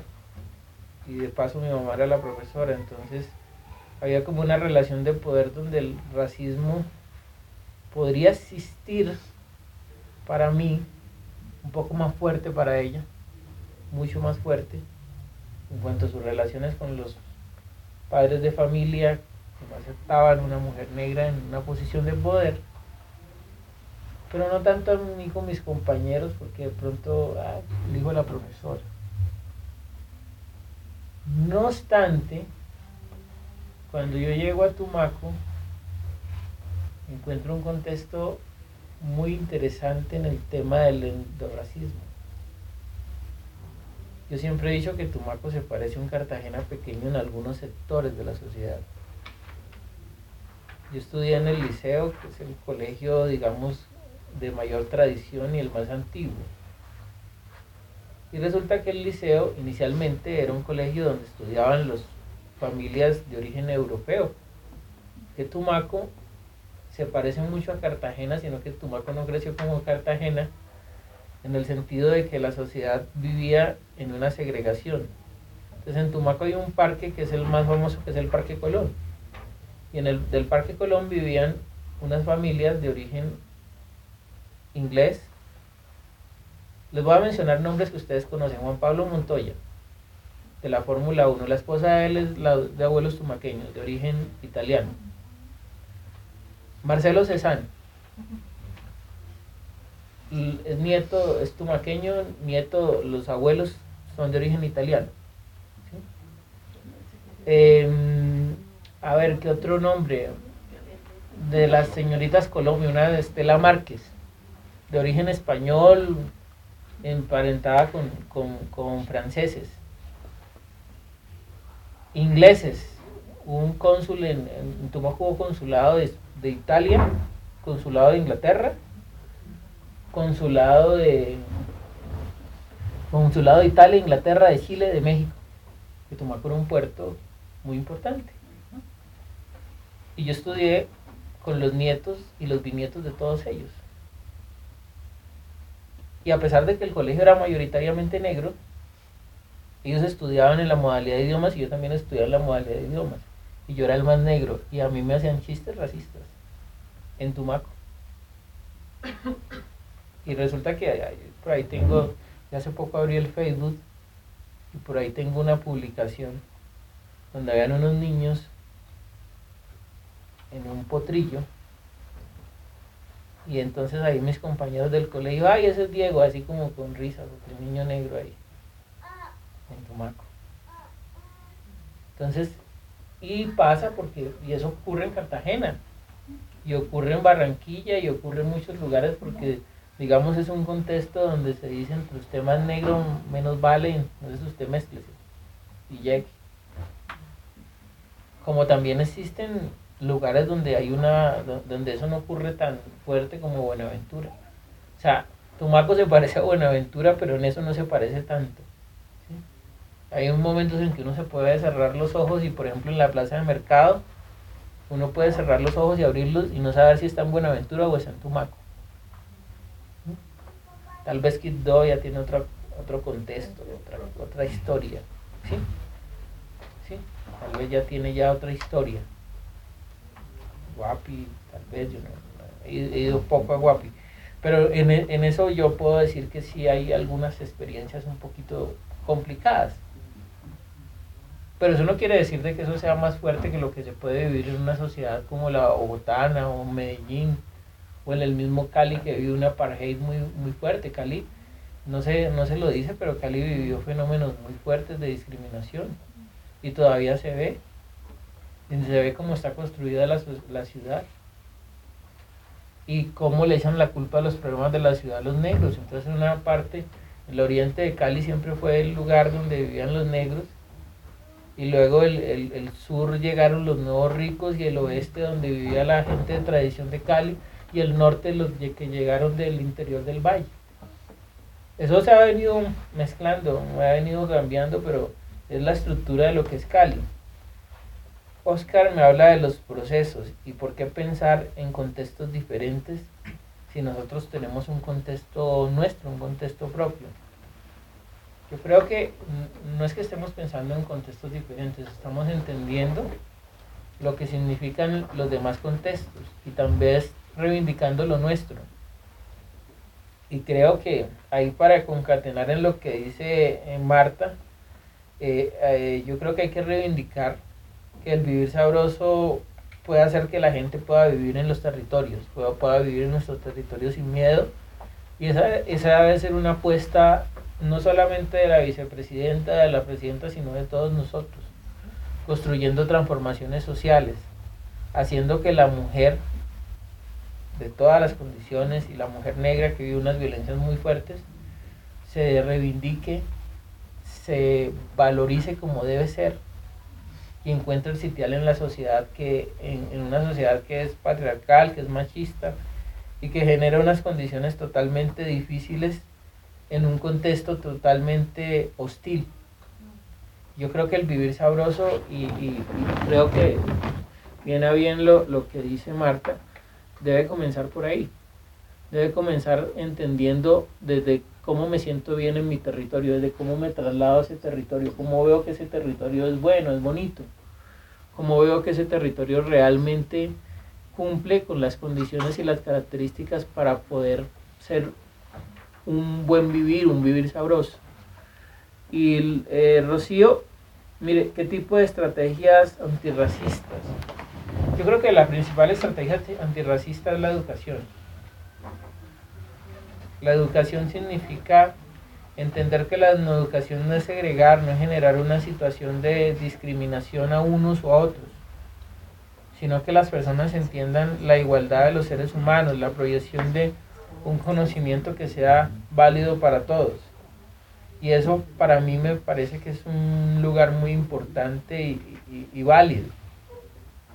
Entonces, esa es la primera tarea que tenemos que hacer.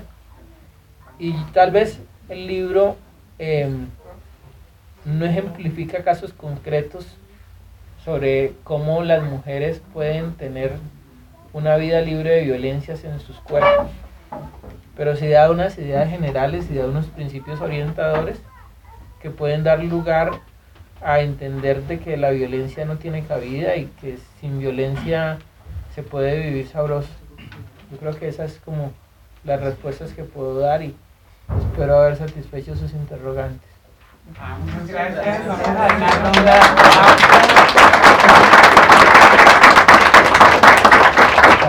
Para el compañero Diego, muchísimas gracias pues por tus aclaraciones. Aquí nos quedan algunos aspectos y puntos por reflexionar que creo que nos da para próximos escenarios de charlas.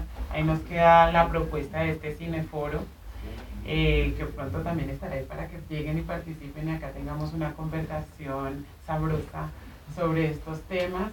Pero también nos quedan otros temas que salen en el marco de las reflexiones, como esto del endorracismo. ¿Siempre ha sido, existe o no el endorracismo? ¿Esa es la manera de nombrarlo o será simplemente prejuicios que construimos? Eh, porque nosotros igual no tenemos un lugar de poder, que es lo que fomenta como el racismo. Pero esas son otras reflexiones necesarias para ir haciendo dentro del escenario y seguramente les estaremos invitando eh, alguna charla al respecto.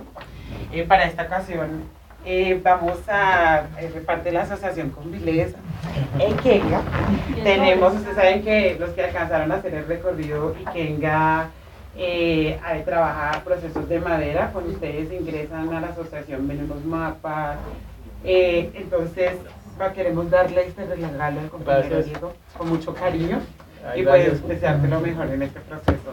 Bueno.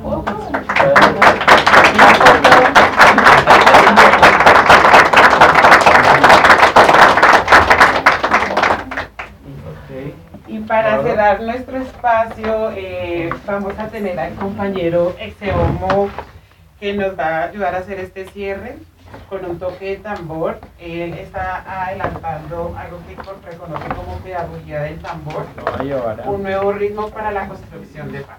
Entonces vamos a hacer el cierre de esta manera. Después de que hagamos ese cierre vamos a tomar foto grupal, que toca ver dónde la vamos a tomar porque somos bastantes personas.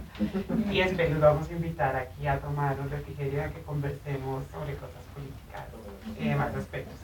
Entonces, compañero Exeomo. Buenas noches.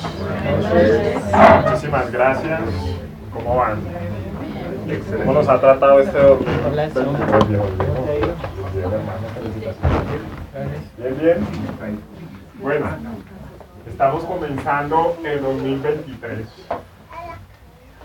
Y estamos comenzando además también con este espacio de conversatorios de la organización Convilesa. Y creo que es una buena oportunidad como para que, para que invoquemos un poco desde el espíritu del tambor buenas energías para que nos vaya bien a todos, a todas, a todos este año, para que a este espacio le vaya bien, para seguirlos viendo y viéndolas y viéndoles por este espacio, que nos sigan visitando.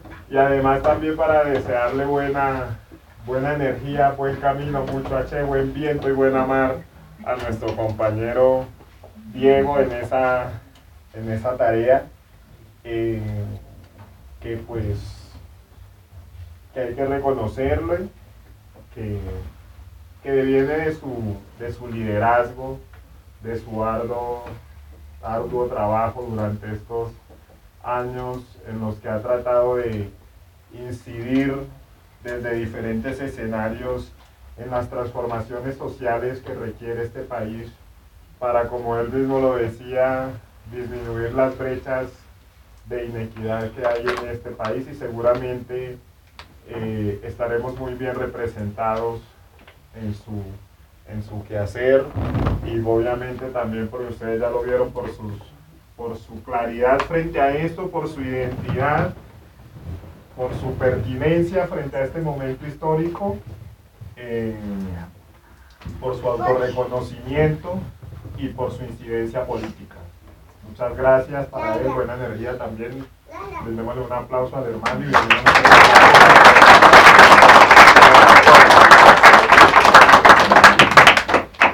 quiero invitarlos a que, a que invoquemos esa buena energía. Voy a invitar aquí a dos amigos, una amiga y una amiga, que están visitándonos hoy.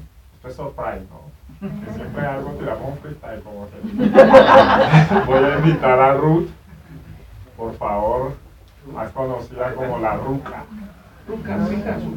Una artista urbana afrocolombiana de Cali, justamente del oriente de Cali.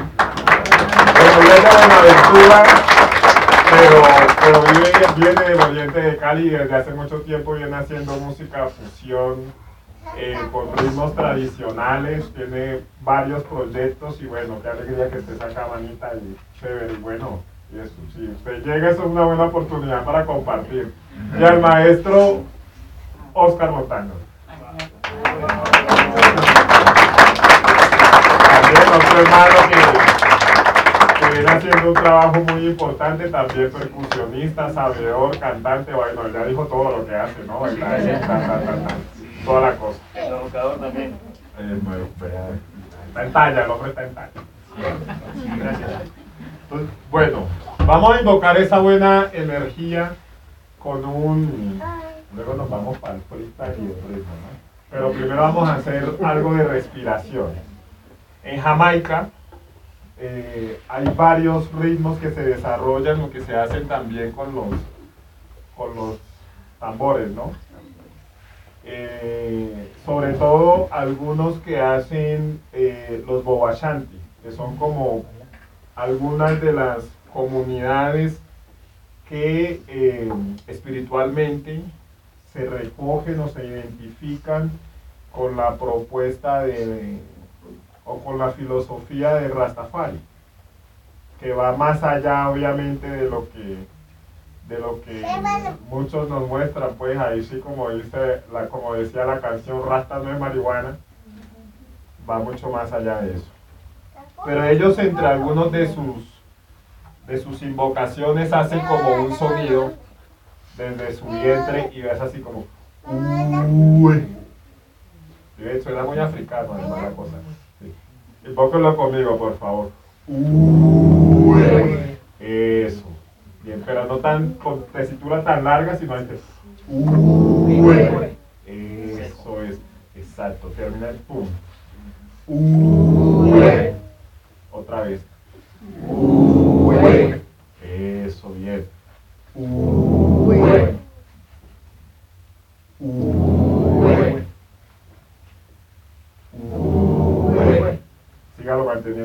Ayúdeme. Uy. Uy. Uy.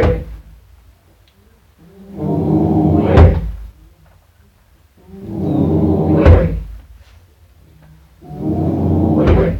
Mientras lo vamos haciendo, vamos invocando esa buena energía, esos buenos pensamientos, eso que queremos que pase este año, ese proyecto, esa meta, ese lugar al que queremos llegar, ese viaje, ese camino. Vámonos.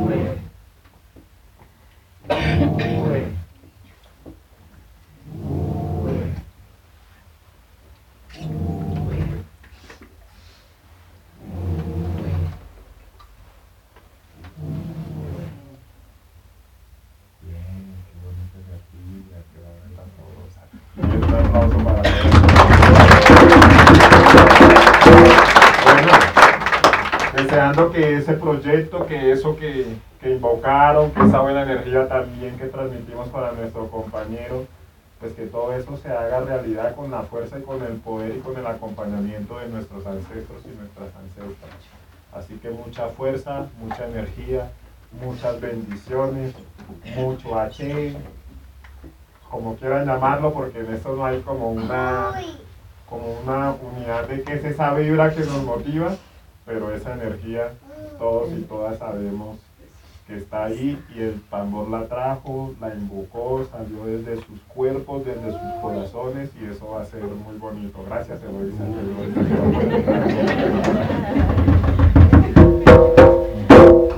Gracias, maestro. Ahora sí. Bueno, llega el momento de vamos a tirarnos un freestyle, ¿le parece? ¿Cómo se quiere tirar ese freestyle? Dos, tres palabras de lo que escuchó, tal, o alguien nos quiere decir algo, como quiera. Pues como el libro se llama Vamos a vivir sabroso, pues yo quiero que hagamos un coro típico. De una. ¿sí? Entonces yo digo típico, ustedes me dicen típico, entonces yo les respondo. Típico, viene desde la zona del trópico. Típico, mágico, magnífico, fantástico. Típico, hace ese producto que yo traigo. Típico, no te quedes quieto y bailalo. Típico, viene desde la zona del trópico. Típico,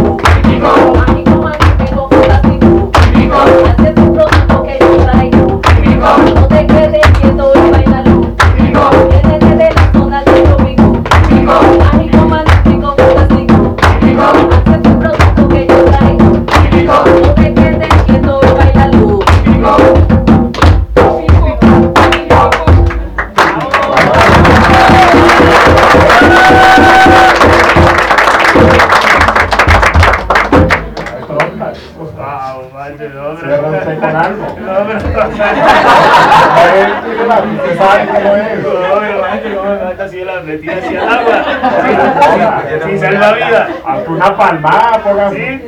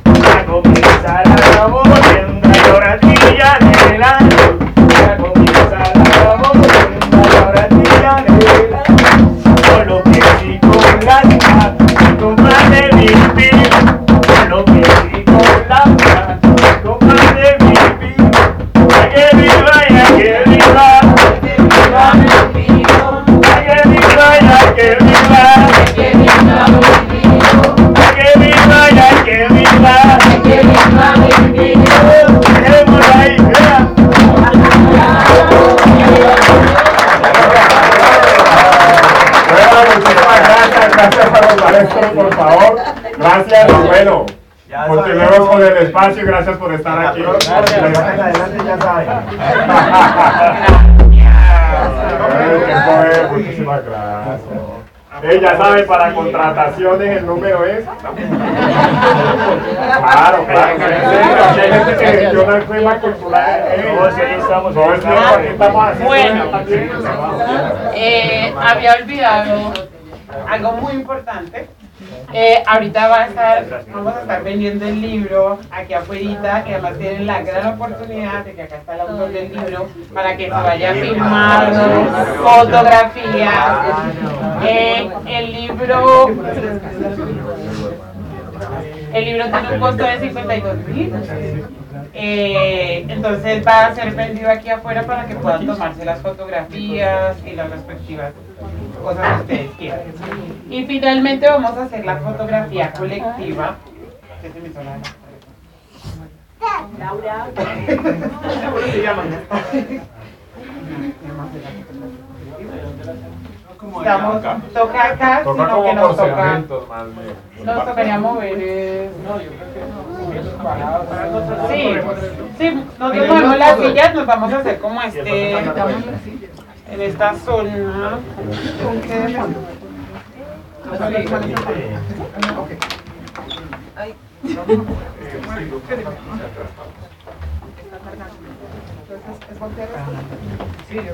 Tantos atrás, los dos a la derecha.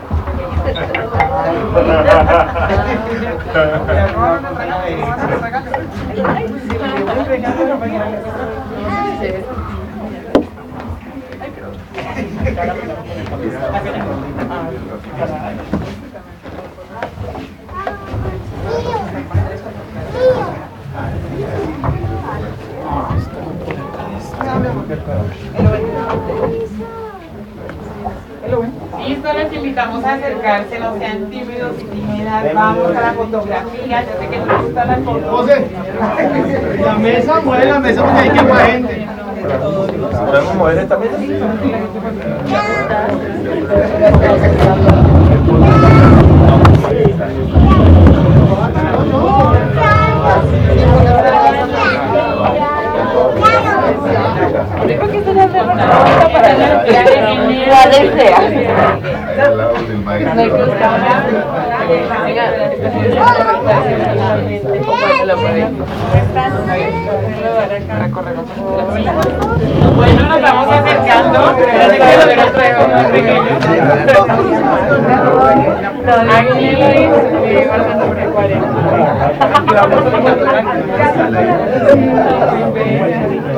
veo traigo más pequeño. Aquí, eh, bastante sobre 40. Las personas altas.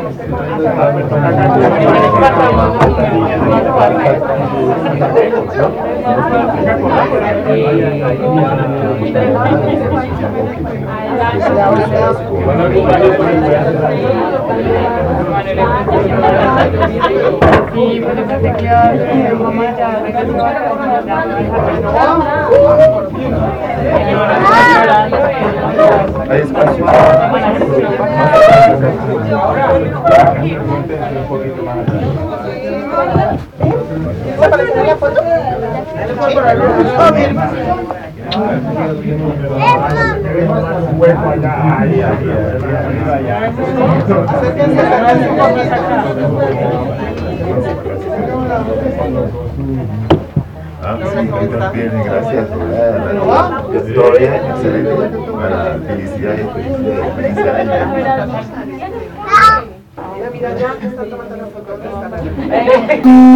Ahí, sí.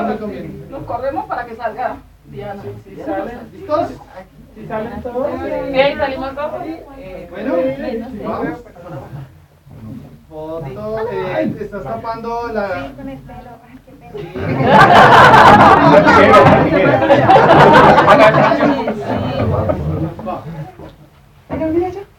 Va, foto. Otra, otra. Mírenme todos aquí. Foto. Una más. Vivir Sabroso. Pero con energía. ¡Vivir sabroso! Otra vez aquí. Vivir sabroso. Yo me lo gozo. Ah. Eh, no, primero Este tan lindo y lo me lo regala. Ay,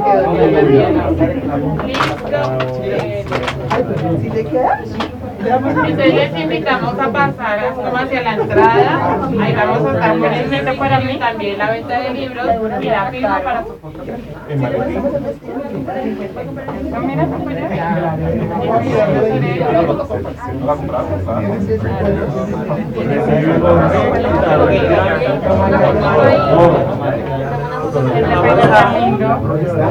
Dichosos los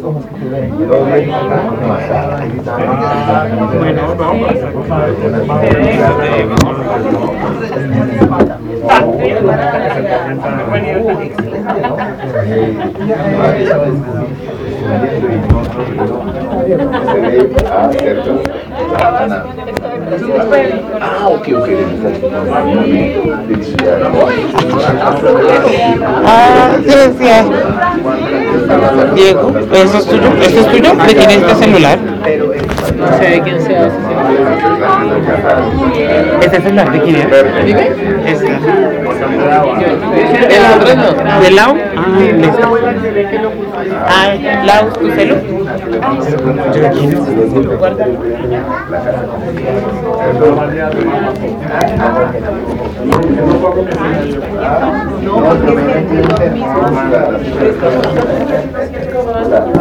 Hola amor, este es tuyo. Ven, el número que metí por ahí. 322 481 322 481 7005. Me llamo Laura.